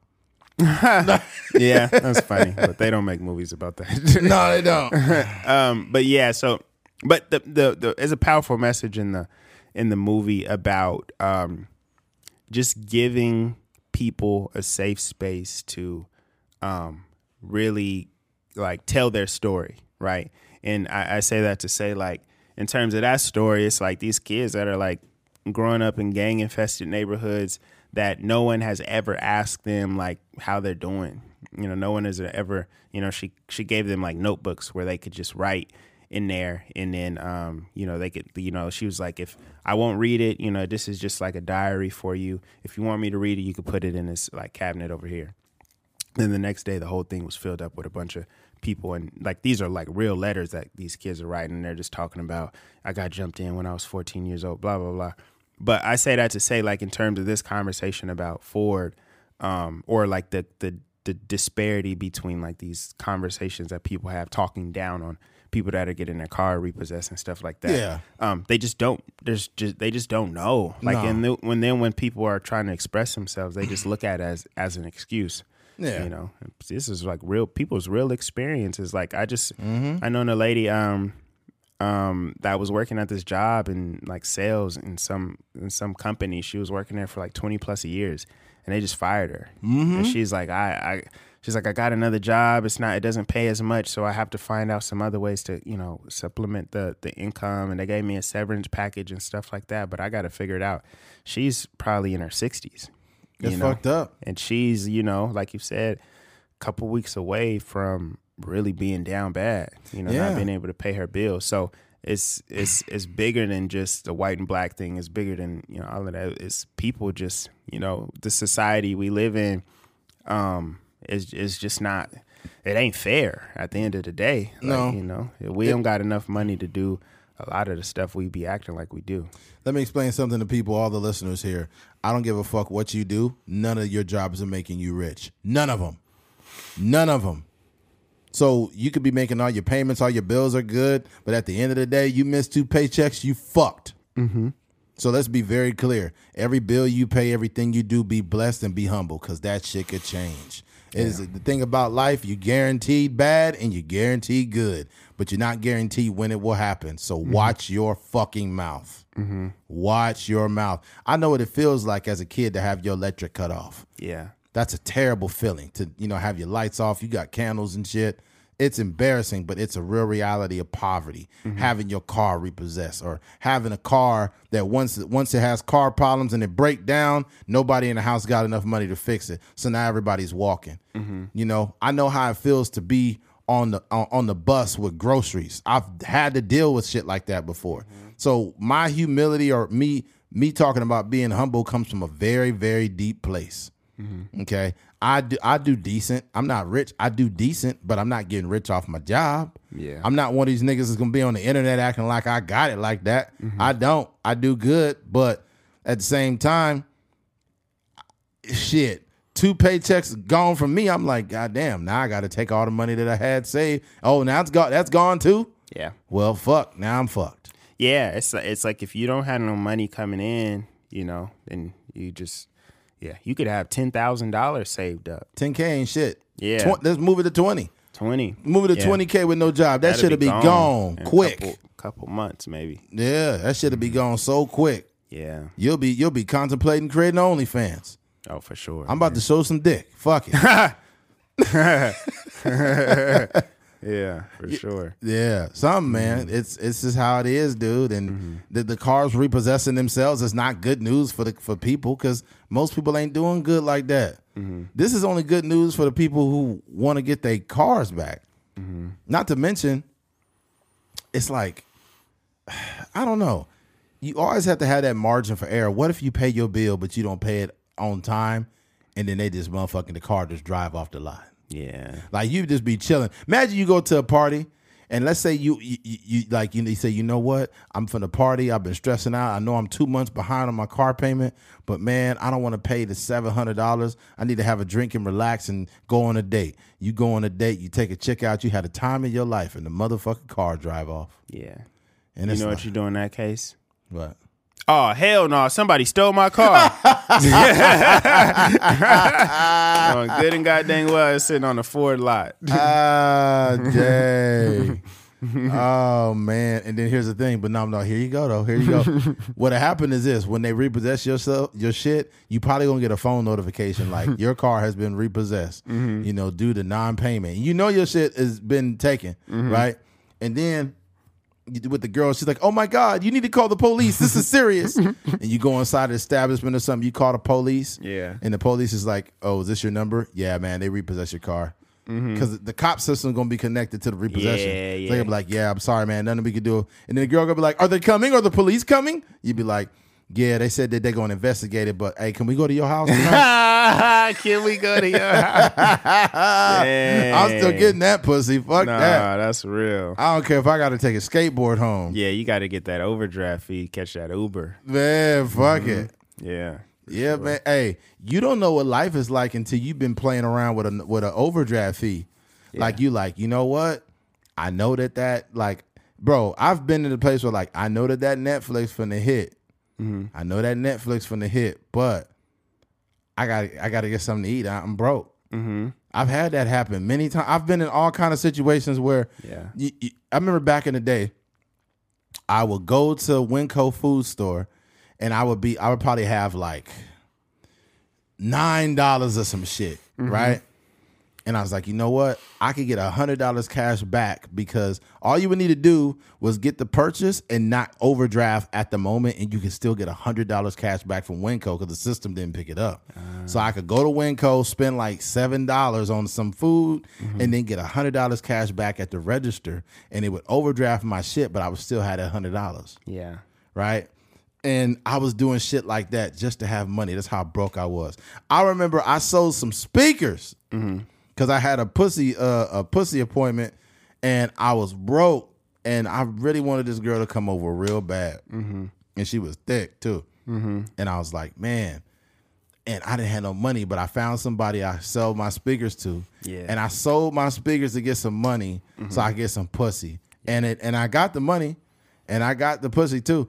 But it's embarrassing that I had to sell my speakers just so I could have, you know, beer and like shit to hang out with this chicken. Like Yeah. I didn't even have money. I was so broke at the time. I couldn't even afford condoms. God damn. So you shouldn't be fucking. Mm-hmm. It, I had to sell my speakers out of my car at the time to get condoms. You know it's crazy when you down at, in that in that moment that seven dollars nine dollars in your account you really be like really doing thorough research on why you ended up in that position Like, you looking at all the transactions the automated stuff like nigga i should have canceled this a long time ago they ain't giving me my money back. Oh man, yeah. I'm way more mindful of like I now I I do a um I haven't been like as consistent as I wanted to be, but I have a, a, a breakdown of all my transactions, so I know every single dollar that goes out and comes in oh yeah. in a in a chart in a uh, in a spreadsheet, mm-hmm. and um it's like it's it's it's giving me a lot of um It's giving.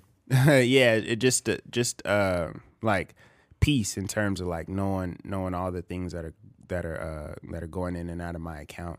Because sometimes like you have those transactions or those subscriptions that you've been paying for for five months and you ain't you know you ain't utilized it. I remember like when I was uh, like when I was working out like when I wasn't working out as consistently, especially during the pandemic. It was months going by and I was playing the Planet Fitness like the ten dollars or whatever, and I hadn't been to the gym in months, like five six months, and I was like, dog, I should just cancel this. But you know, eventually I started going back, but at this time it was just like I'm paying, you know, this money for no reason, and you mm. know, and I don't know, we just like I don't know, we we just kind of get very loose with our money. And the one of the one of the things that I realized when I started doing the spreadsheets is like I thought in my mind that when I got a million dollars, everything was gonna be good. But if I don't have the ability to manage mm-hmm. a couple thousand or a couple hundred dollars, ain't no way in the world I'm gonna be able to manage a million dollars. You know, and that's when people get taken advantage of, and you know, people, you know, they be blowing their money, and you know, they think just because they got a million dollars, they could just spend it very loosely. But you got to have the same same uh, attention to detail, you know, with you know normal bills or normal you know paychecks that you do when you have a million dollars, because you know it could just as easily be gone. A hundred percent. Even if you don't have a million dollars, you have to have some level of financial uh, literacy to mm-hmm. basically never work for. it. If you get a million dollars, let's say you had a million dollars after taxes, mm-hmm. you should never have to work for anybody ever again in your life. Mm-hmm. It's so easy to fuck off the million dollars. I say one of the first things you do is you have to be very selfish at the top of it. Not being like not being a dick, but whatever debts you have that needs to go 1st and then after that now you need to look into hey how could i how can i invest lucratively in order for me to have some self self-sufficient income coming in. Mm-hmm. You know is it real estate? Is it me buying some land in a certain spot? Like mm-hmm. what what can i do now? You know like i have an idea like as far as being an owner op that's something i just wouldn't want to be because that's kind of like i want to say slave work that's not okay. Um, but mm-hmm. but I just don't like the responsibility of of trucking. It's not what I want to do long term. So I would buy some trucks, but that would be to have employees. Get me like two trucks, two good tankers, two good units. Um, have an idea of what I'm hauling, get those trucks rolling, and then invest in real estate. So between the two trucks and between maybe a house or two, those two things will you know be bringing me in. Oh man, we're talking easily just the trucks alone that's probably what 30 30 to 30 to 40 a month mm-hmm. you're making $40000 a month mm-hmm. that's good money Yeah, that is good money. that's really good How money. much money would you need to start like a like if you just got one truck, like a just one truck running it varies. It varies. two employees maybe. uh it, it varies. I think it depends on what type of unit you're trying to get. If you want to get a peterbilt a pretty good one like a really good one uh i say that that probably might cost you around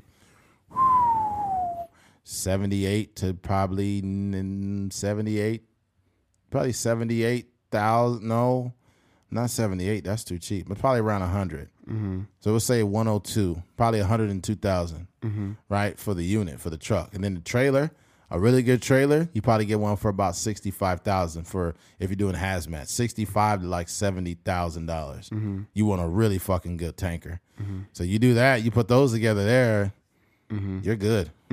Yeah, that's what I would do. Give me a give me a freaking Peterbilt. Those are really good trucks. Just running it up, huh? Yeah, and you got to make money too because mm-hmm. uh, the thing about it is the insurance. You have to pay insurance on the trailer and the truck. Mm-hmm. The, and the the truck insurance probably twelve to thirteen hundred a month mm-hmm. just on the truck. That's not including the trailer. So that's the thing, man. Like if your fucking job start drying up, you're still gonna be paying those bills. So yeah, no, no thanks, Tom Hanks. Yeah. I'd rather have enough money to pay those units off, o- off like off the top. I don't want any. I don't want any payments. Payments, literally, payments to me equal bondage. Mm-hmm. You're bonding me to this payment over and over again because I can't stop working because I have to make this payment. Yeah. But if I have the financial leverage to say, hey, I'm paying this unit off, I'm paying that off right there. All I got to worry about is insurance. Mm-hmm. Now my stress is all the way down. Yeah. You know, worst come to worst, oh, I could just sell both of these units and just get my money back. Yeah. Yep. Yeah. What um I was thinking about um here in the office, like um getting a vending machine. I talked to the uh to the manager. No so shit. yeah, she said she was gonna talk to the owner. So Where are you gonna put it? Downstairs? um, yeah, like right when you walk in. Yeah. Let me know the details on that. yeah. I want to get in on that one. Yeah, yeah, yeah. I'll let you know.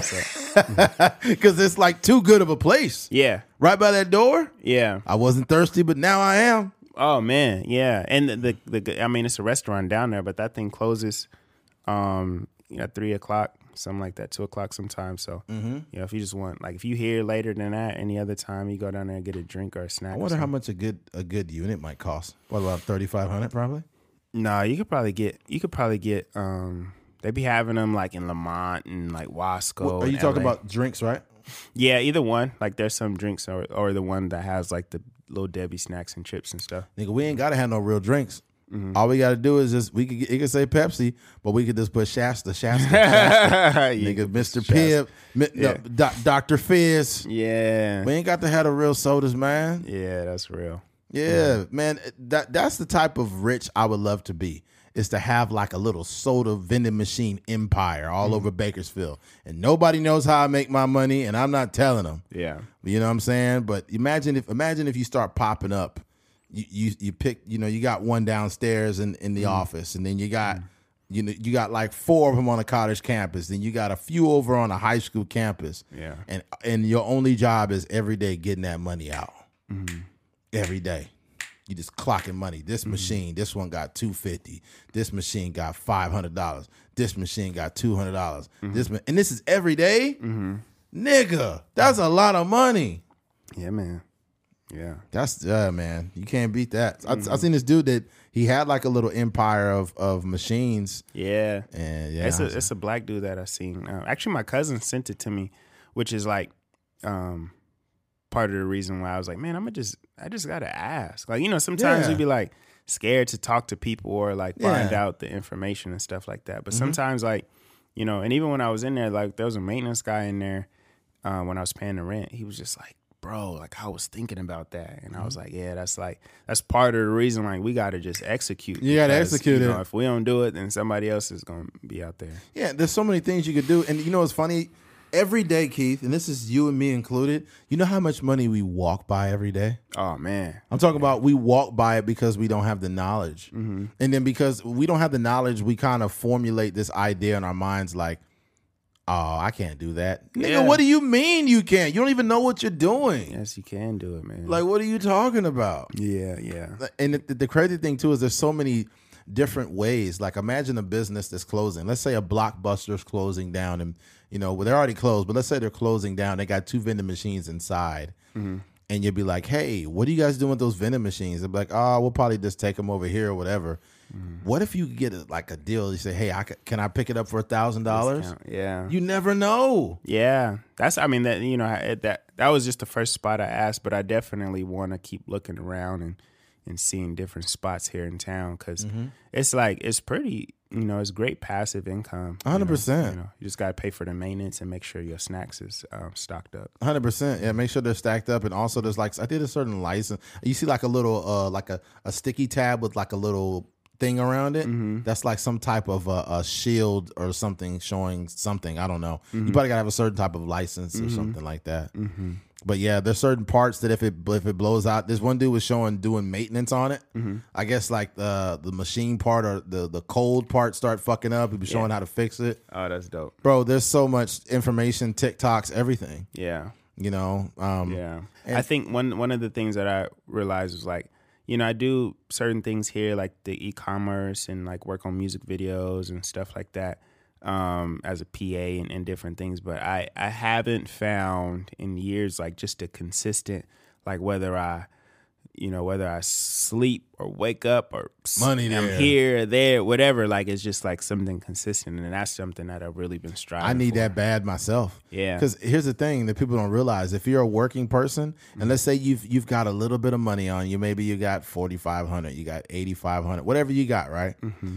And you go to work, and you, you know you, you keep your mouth shut because you don't want to have no beef with your boss, and you know it's, just things going on. You don't like it very well. Mm-hmm. I think that you would be under a lot less stress of, of work at work if you woke up and you got twenty five hundred dollars popped up in your account mm-hmm. for no reason, mm-hmm. just because you got you got vending machines or you got a bakery. You you it's all kind of ways you make money. Like if let's say you don't work at a donut shop, but you sell a certain amount of dough and cake to this place and they mm-hmm. pay you based off there's just mm-hmm. so many ways to make money mm-hmm. this dude told me he was making a ton of money um, selling tortillas he said literally his wife had a press and it was a restaurant buying tortillas directly from him and his wife and he was taking literal van loads full of tortillas to this restaurant making a killing. Huh? making a killing.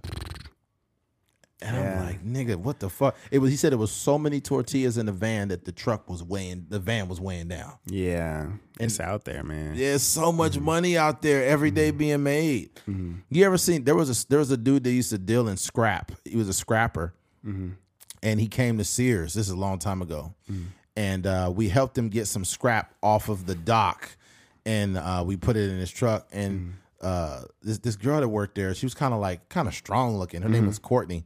He's like, "All right, man, you have a good one." And he said, "Wait a minute, I want to give you guys some money, man. Thank you so much." And Courtney was like, "No, I can't take it. And You're gonna." I was like, "Shit, I can." Yeah. But he gave me 50 bucks. But when he gave me 50 bucks, he had to sift through a bunch of hundreds, 20s, and 10s, and it was swollen. Stat. You know what? It, that you know that that's um that reminds me of uh I also was looking at doing like a, a recycling thing. Wow. Because I the way I think about it, they just have a C train, right? Yes. Uh, and maybe like a truck that, that they put all that those bags in. Yes. But I was like, dog, if they giving us like, I don't know, like uh if you take like two, three pounds in there, you may get like eight dollars or something, something super cheap. If they giving us that type of money, they probably making a killing. And I don't know, like I don't know the, the numbers or the ins and outs of it, but I just know how. I mean, you know how yo, how, you know what you get paid versus what the owner of your company gets paid. Mm, There's a great disparity there. Mm-hmm. Yeah. Yeah. so I could only imagine if I'm getting eight dollars for X amount of bottles and stuff, they getting paid like X times three or 4 Mm-hmm. Man. Yeah. And this is per customer. Mm-hmm. This is why I like the, the concept of like the 99 cent store. Let's say you got 25 items for a dollar a piece, Mm-hmm. right? And in in that 45 second to two minute interaction, the store has made more money than you in two minutes than you make in a in in what almost a whole day, or within within a few transactions, they're making more in those minutes than you make in a whole day's work. That's the disparity. You know, that's fucking nuts, man. man. We went on a full fledged tangent. Yeah, go get your money, man. Yeah, get I'm your money, dude. around out here. Yeah, stop fooling around. Stop jacking off. Um, no, no, I, I advocate for jerking. get, your, get your jerk, Jerk on. advocate.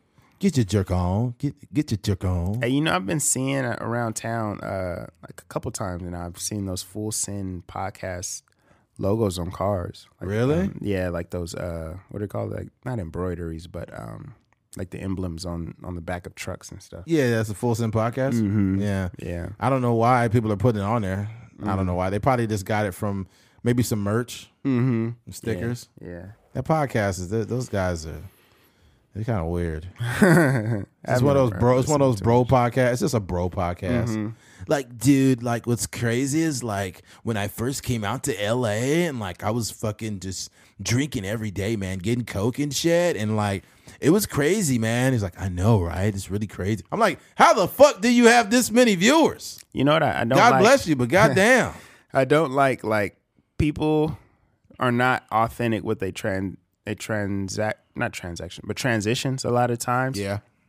I know a lot of people that have like, especially in the, the film music video industry, um, it's a lot of people that move from out of uh, out of state to LA, and then they just take off. You know, they start directing videos and producing videos and making thousands and thousands of dollars, millions of dollars, and a lot of times they they they they they don't show they, they don't talk about the details of their their move. No. So, and a lot of times for a person on the come up, when the, when you hear these stories or when you listen to these stories, you are thinking that um, you can follow a certain pattern, but you're not getting all the details. Right. So a lot of times, the the the, most um, important part of like people's journey to LA and all these other places, and when they get super successful, is that they they uh, like I know I know a guy. He was like, "Yo, I'm I'm from Virginia. I'm from Virginia, and I moved here."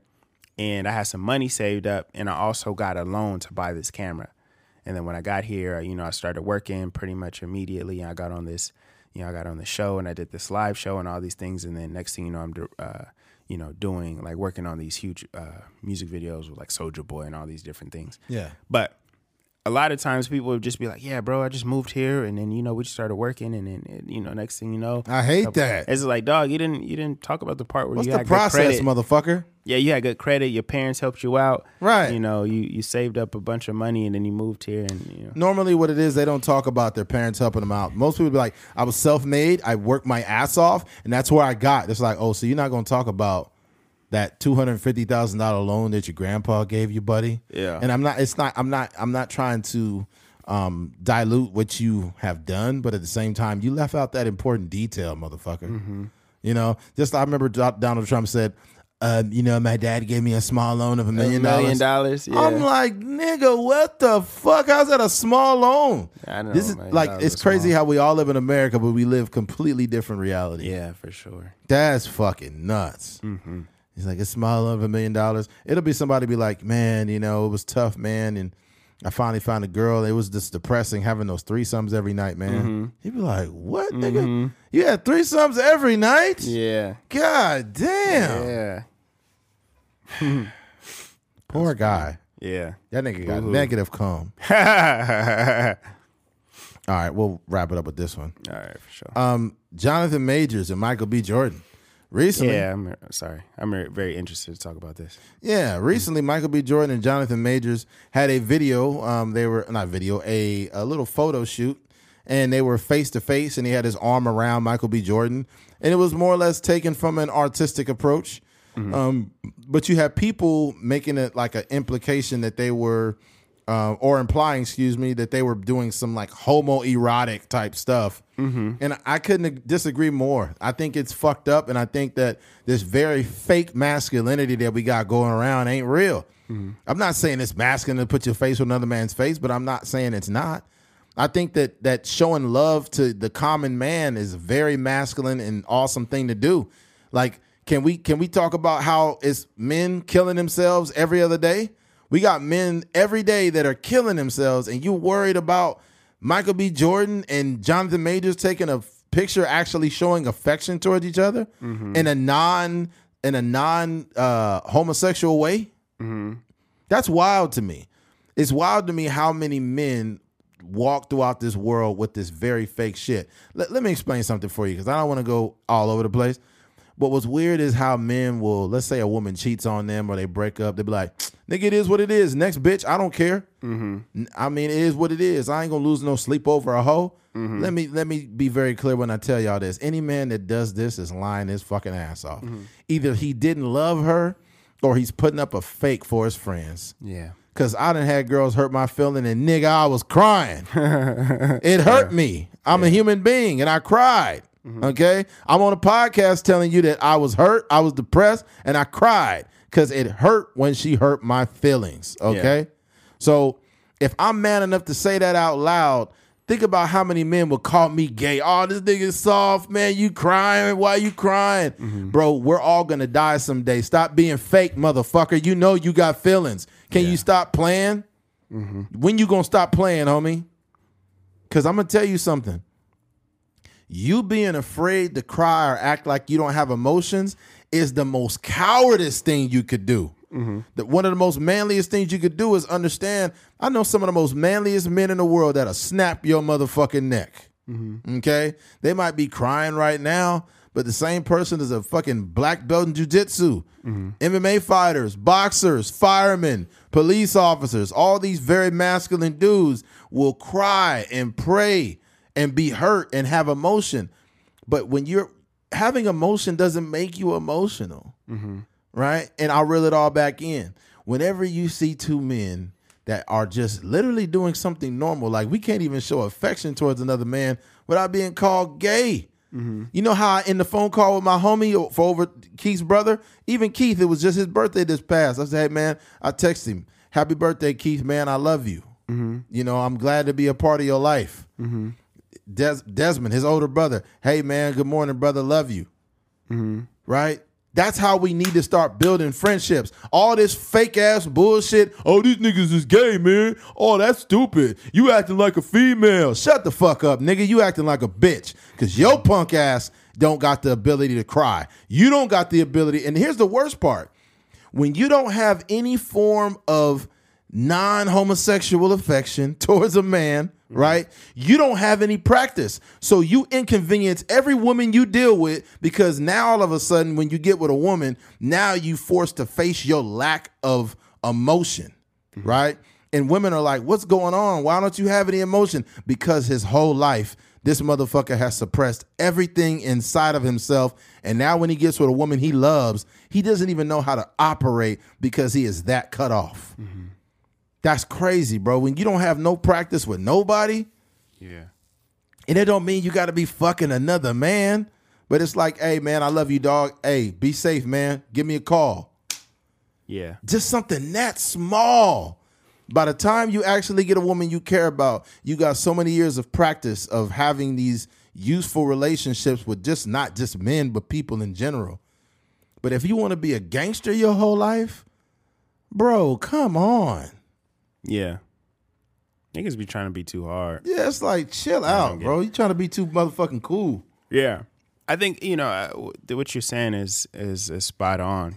I know for me, like, I don't the the thing that I don't understand, like people, like regular average niggas be trying to have like high art conversation. Right, shut up. Like people's making fun of Jay Z for buying art. Like nigga, this is a investment. like right, what are you talking got about? Picasso's and freaking uh, Basquiat paintings in his house, and y'all making fun of him for buying art and talking about art and his music. Why y'all ain't got hair on y'all legs? Like it's weird What The fuck is wrong with y'all? I just think that um, you know some conversations is above certain people's pay grade, Exactly. and when it comes to um, you know some of these uh, photographs and uh, you know uh, fashion shows and stuff like that, there's certain things that they do that are just like like high art.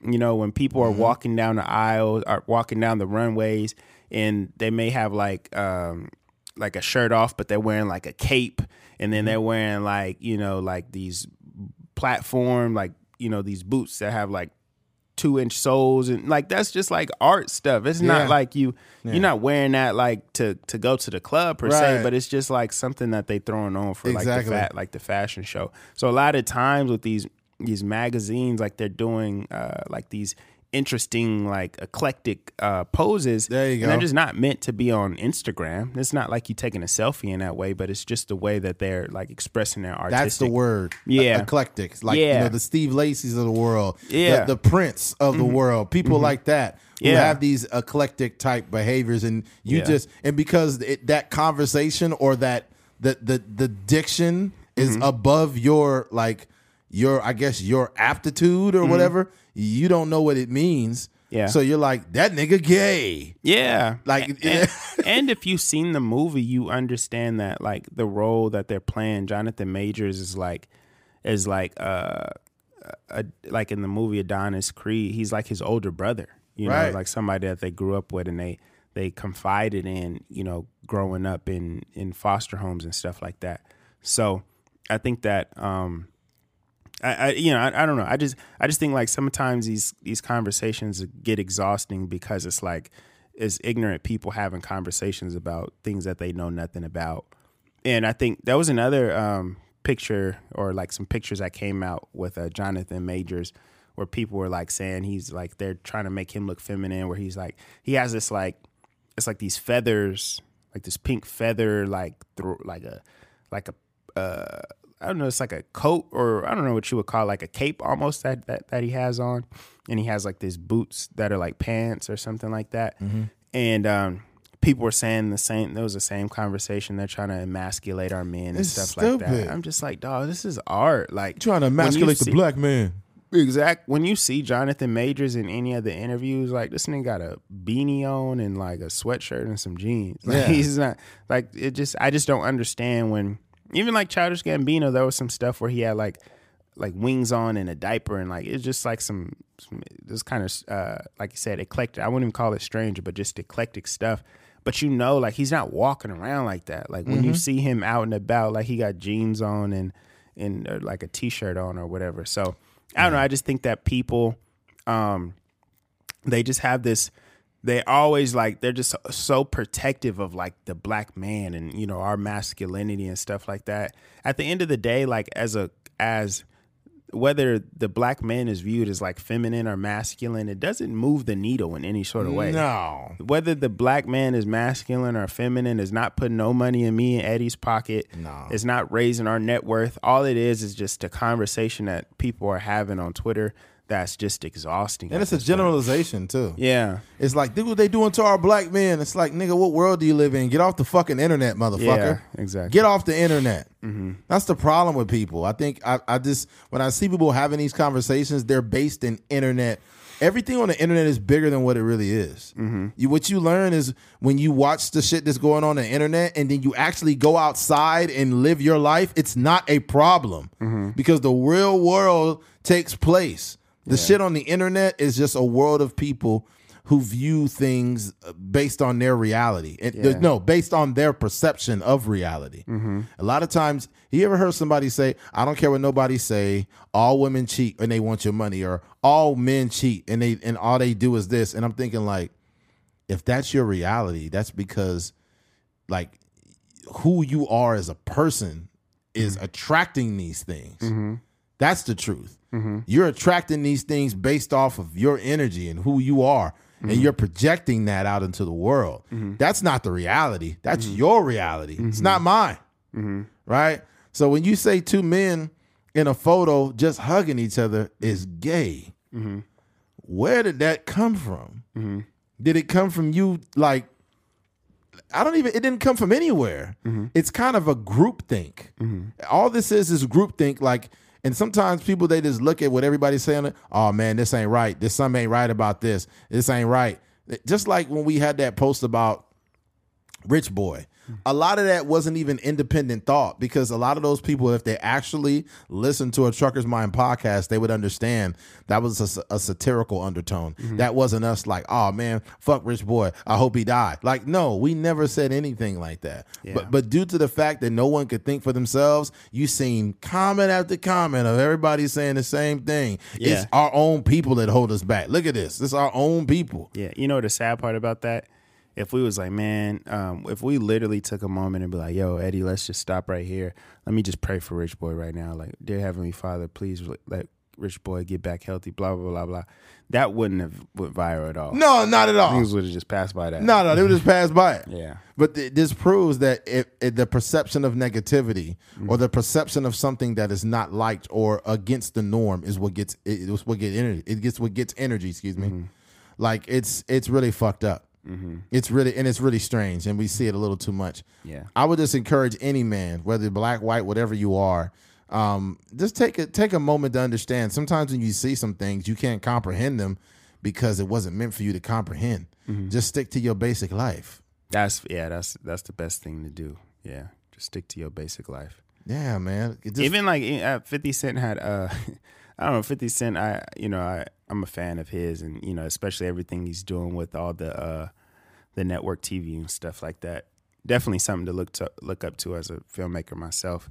Um, but one of the things he was saying about Jay Z um, was like, he, he said something about his hair. He was like, "Isn't it right? Like Jay Z's like he uh he stole the hairstyle from a Gay gay, art. Yeah, gay painter. yeah, gay painter." And it's just like, what, like, you know, it kind of goes back to that this narrative that you know that we're talking about now. It's like, what does his sexuality have to do with his hair? Like, it's Yeah, people it- and it's just a way to try to bring Jay Z down a notch, Mm-hmm. and I think it's it's it was really corny for Fifty Cent to do that. Mm-hmm. Yeah, Basquiat obviously was gay and he was a painter, Mm-hmm. and and for him, he's looking at it from a literal sense, but he was trying to be subliminally disrespectful. Mm-hmm. That's all he was trying to do because Basquiat had many different hairstyles over the years, Mm-hmm. And it, that one was more specific to Basquiat, his braids. Or, or dreads, dread- his dreads, Mm-hmm. or locks or or whatever locks or whatever it. they were. Mm-hmm. And it's like you got to understand, Jay Z is a guy that that's that literally is in the business of art, buying paintings and things Mm-hmm. of that nature, and he is cultured to where he's Mm-hmm. looking past the sexuality of somebody, and he's he's influenced, Mm-hmm. um, and probably he's influenced and he's probably inspired by Basquiat, Mm-hmm. right? And you're literally saying that, oh, he looking up to a gay nigga. That's Mm-hmm. a subliminal undertone. Like, nigga, shut up. yeah, Also, Jay Z's mom is gay. So, like, yeah, like, what are we talking about? yeah, Like, what, yeah. what are we even talking about right now? Yeah. But yeah, that's the thing, man. I just think like we gotta we gotta uh stop feeding into like these these narratives that start by like people on Twitter.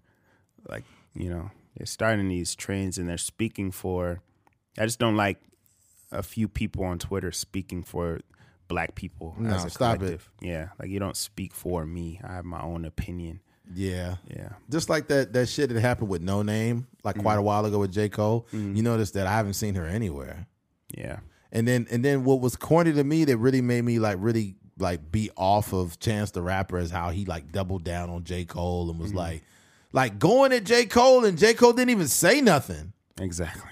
It's just it just shows like you have a level of animosity that was brought out and you're doubling down on J. Cole because you really a fuck nigga. Like you you a good artist, but the way he came at J. Cole, I was like, yo, you got a problem with J. Cole. You either jealous of him or something's wrong.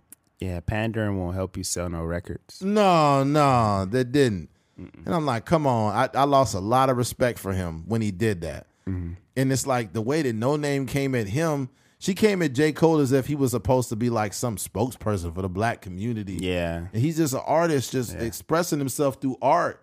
Yeah. I know for me, in my mind, I'll be like, yo, I wonder what Kendrick thinks about this, or I wonder what he's going to say on his next album. Mm-hmm. But I don't have an expectation. Thank like I'm a fan of him as a rapper. Thank J, you. J. Cole is not like he's not Martin Luther King to me. Thank you. You know, I, it's that's not. I don't look for. I don't look at him for like the civil rights. You Thank know, you. Quotables or whatever. Ridiculous. If your perception of me, right? If your perception of me and what I'm doing doesn't match up with your expectations, you're the problem, not me. Yeah. If I never stated that I wanted to be, you know, if I, I wanted to to spearhead a movement of the black people and this and that, I'm just putting out music and you you put all this responsibility on me that I never asked for. That's your problem. Yeah. That's not mine.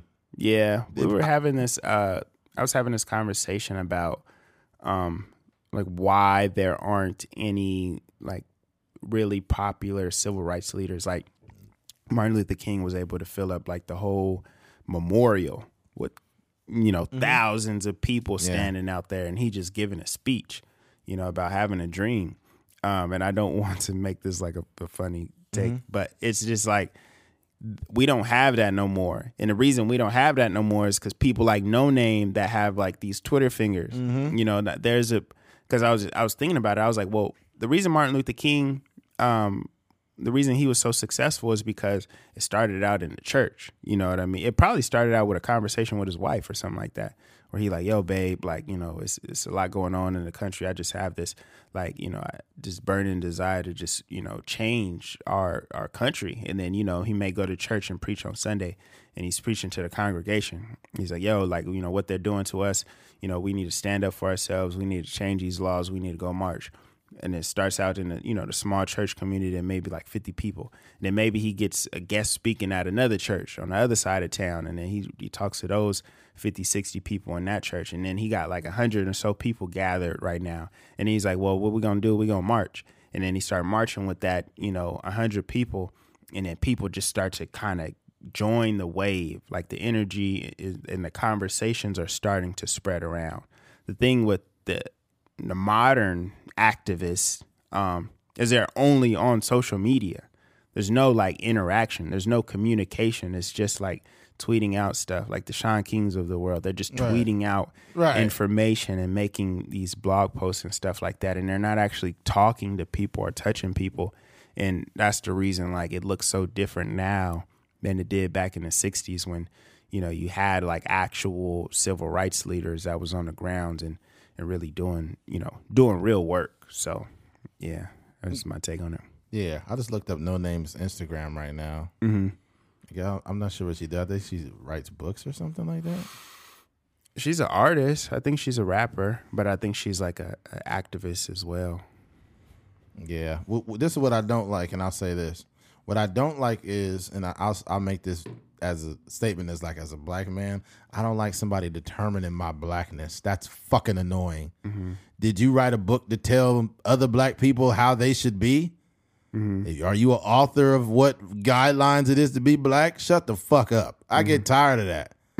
Get tired of it. Like even and it's some people that I respect that do it. Like I heard uh Killer Mike says something like um he was saying something about somebody and he's like, you know, I had I said this, he said something he's like, Well, I, I married a black woman. A lot of my critics did not. yeah And I'm like, okay. Mm-hmm. Does that make a person have less of an opinion because they don't have a black wife? yeah Like I don't understand who created the blackness. It's just a bunch of people out in the world that have these super grand opinions of things, mm-hmm. and they determine because black people are not monolithic. Mm. That's the thing. So if you want to push the narrative that you know we could be all these things, then nigga, don't put me in a box. Mm-hmm. Like that's crazy. Mm-hmm. And these people be having the loudest voices mm-hmm. and just putting out shit that's just like, come on, bro, you. That's ridiculous. No, it's facts. Yeah. But nah, man, I, I don't got much left here, man. I think we could go ahead and wrap this thing up. Yeah. We'll have to And before we got, I just um, I had a surprise birthday party on uh, yesterday, actually. Yeah, Yeah, it was pretty cool. So shout out to my mom and my sister and my girl. Like they really, um, yeah, they definitely surprised me. I had no idea. Um, and Eddie was there. Shout out to Eddie for going um, for showing up and a bunch of my friends. And um, it was something that I, I never I like I literally you know my mom was saying it, but I've literally never had like a birthday party. Like even as, as a kid, you know, it, we always had like you know gatherings where you know they may celebrate, you know, have some cake and just jumble all of us together. But like I've never had my own birthday party, and that was something that um, I was like, man, you know, and, and part of me like that was a big deal for me because I try to like I tend to like shy away from the limelight. You know what I mean? So I never like had the des- I, not that I didn't really have the desire, but I would tell myself that as a way of like you know shying away from the attention. Um, so you know, I said it that I wanted to do it, and then what happened was like my girl said that we had a wedding to go to on the on the fourth, and then I was like, well, I guess I can't throw my because I was go- I was planning it myself, and I was like, well, I guess I can't you know throw the party on that day, which was kind of annoying. But I was like, well, I'll just push it to the next weekend and we'll figure it out. And then next weekend she put something in the calendar, somebody else's birthday party, and then I was like, well. I'll just push it to the next weekend. And I talked to my brother, and he was like, "Man, I'm not really trying to do nothing on that weekend because like I got to work or something." And I was like, "God dang!" So I don't know if this party is ever gonna happen. And then like, um, you know, we went, we got like clothes or we rented like a tuxedo and stuff like that.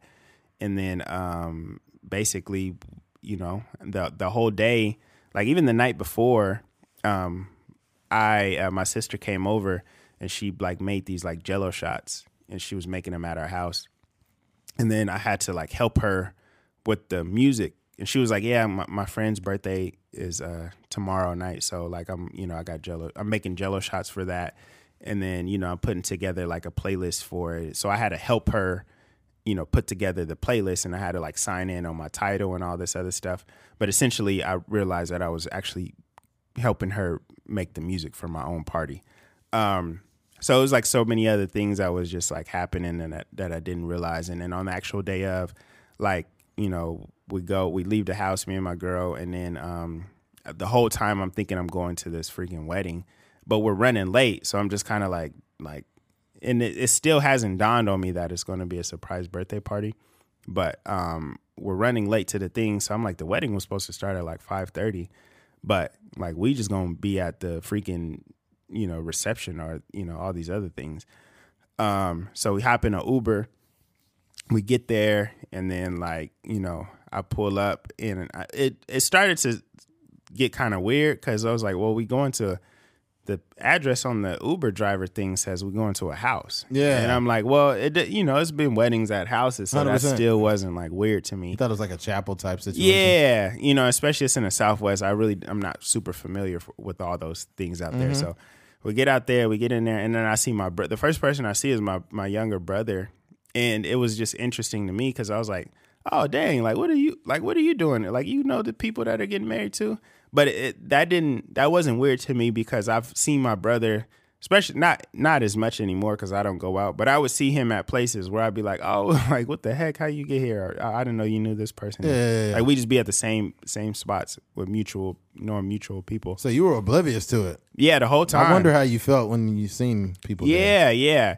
Like even in, up until I got out, and then I seen like my aunts were the first ones to yell something, like, and I "Oh, was like, "Oh, this is like a go." freaking surprise party." So Deidre. Yeah, and it was cool. Like they had the red carpet laid out and stuff like that, and it was like an Oscars theme, and um, you know, it was just so dope. Like they orchestrated it all, like invited all of my friends and stuff like that, and um, you know, a lot of them showed up, and you know, everybody, you know, dressed up and stuff like that, and it was it was just cool. Yeah, it was just a, you know, it was it was great, and then everybody gave speeches, and you know, I was like tearing up and stuff, hearing you know people, you know give me my flowers and whatnot. But um, just overall, like you know, it's just one of those things that that really makes you appreciate family. And I really wanted to do that because um, when we grew up, like before we moved to Bakersfield, when we was in like Visalia and Tulare, like that was like the biggest thing. Like that's all we had was like little functions, you know, Mm-hmm. where like you know my uncles was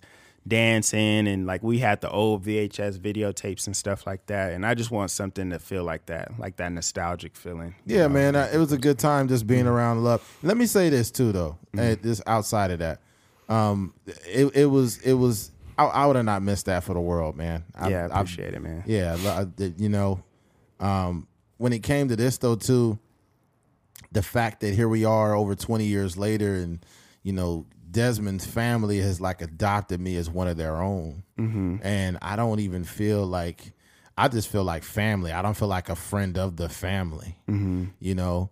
Um, and I I made a statement, and I said, you know, you know, it's me and my sister, but you know, and I never had a little brother, but if I did, I want him to be just like Keith, Mm-hmm. right? And then somebody's like, "That is your brother." like my mom or something like that. no, somebody else. Said, I think some other somebody else said that. Yeah, and Keith dope. Keith is like a little brother to me, you know. So I appreciate him, and uh, just outside of the podcast, we've had a relationship way before the podcast even started. Yeah, yeah, know? and that's the, the the beautiful thing about it. Like you know, when you when you uh, you know, all those like, oh, I'm theirs. You know what I mean? Like, and I and I don't know what the conversations were like because my girl and uh, my sister were the people like reaching out to people via social media and stuff like that. And you know, my boy Blue came out and um, you know, he gave his his spiel and he was and it was just like I haven't chopped it up with him in a long time, but one of the things that he was saying was like, man, like and when I sat down and talked to him, I was like, dog, we've been through so much. Like the first time I drove from Cali- from Bakersfield to New Mexico State, we went together because he was going to Arkansas State and you know, he was getting his masters out there. And um like when he graduated college at Northridge, like I didn't even have a car then, but I asked like one of our mutual friends, like, yo, like I'll pay for the gas, like we just gotta get there. And um, just like stuff like that where we just kind of like experience life and, you know, it's just great to see like, you know, all of us maturing, turning, you know, 31 this year and just yeah, just being like still alive and Yeah. still, you know, vibrant and stuff like that. So That's you know, trip. yeah. I'll be 38 in freaking I mean, what four days? On Wednesday. Yeah, Mm-hmm. crazy man. Yeah, so- crazy. but yeah, shout out to all the listeners. Shout out to everybody that came to the function. Um, yeah, we're gonna do it bigger and better next year. Oh yeah, 100 percent, Mm-hmm. man. We appreciate you. If you made it to the end of the podcast, we appreciate you. Thank you for listening to a Trucker's Mind podcast. I'm Eddie McGee, It's your boy K Fings. and we're out of here. Hey, don't forget to go over to our YouTube and subscribe. hit that subscribe button. Hit that Subscribe. cash app. Hit the Cash. App. It's Yeah. Mm-hmm. down there. If you feel we've earned a donation, head on over there and give us a donation. And don't forget to go to a truckersmind.com. Yeah, get that merch. Get that merch from there, man. Yeah. And we'll end it on that note. Thank you. Bye.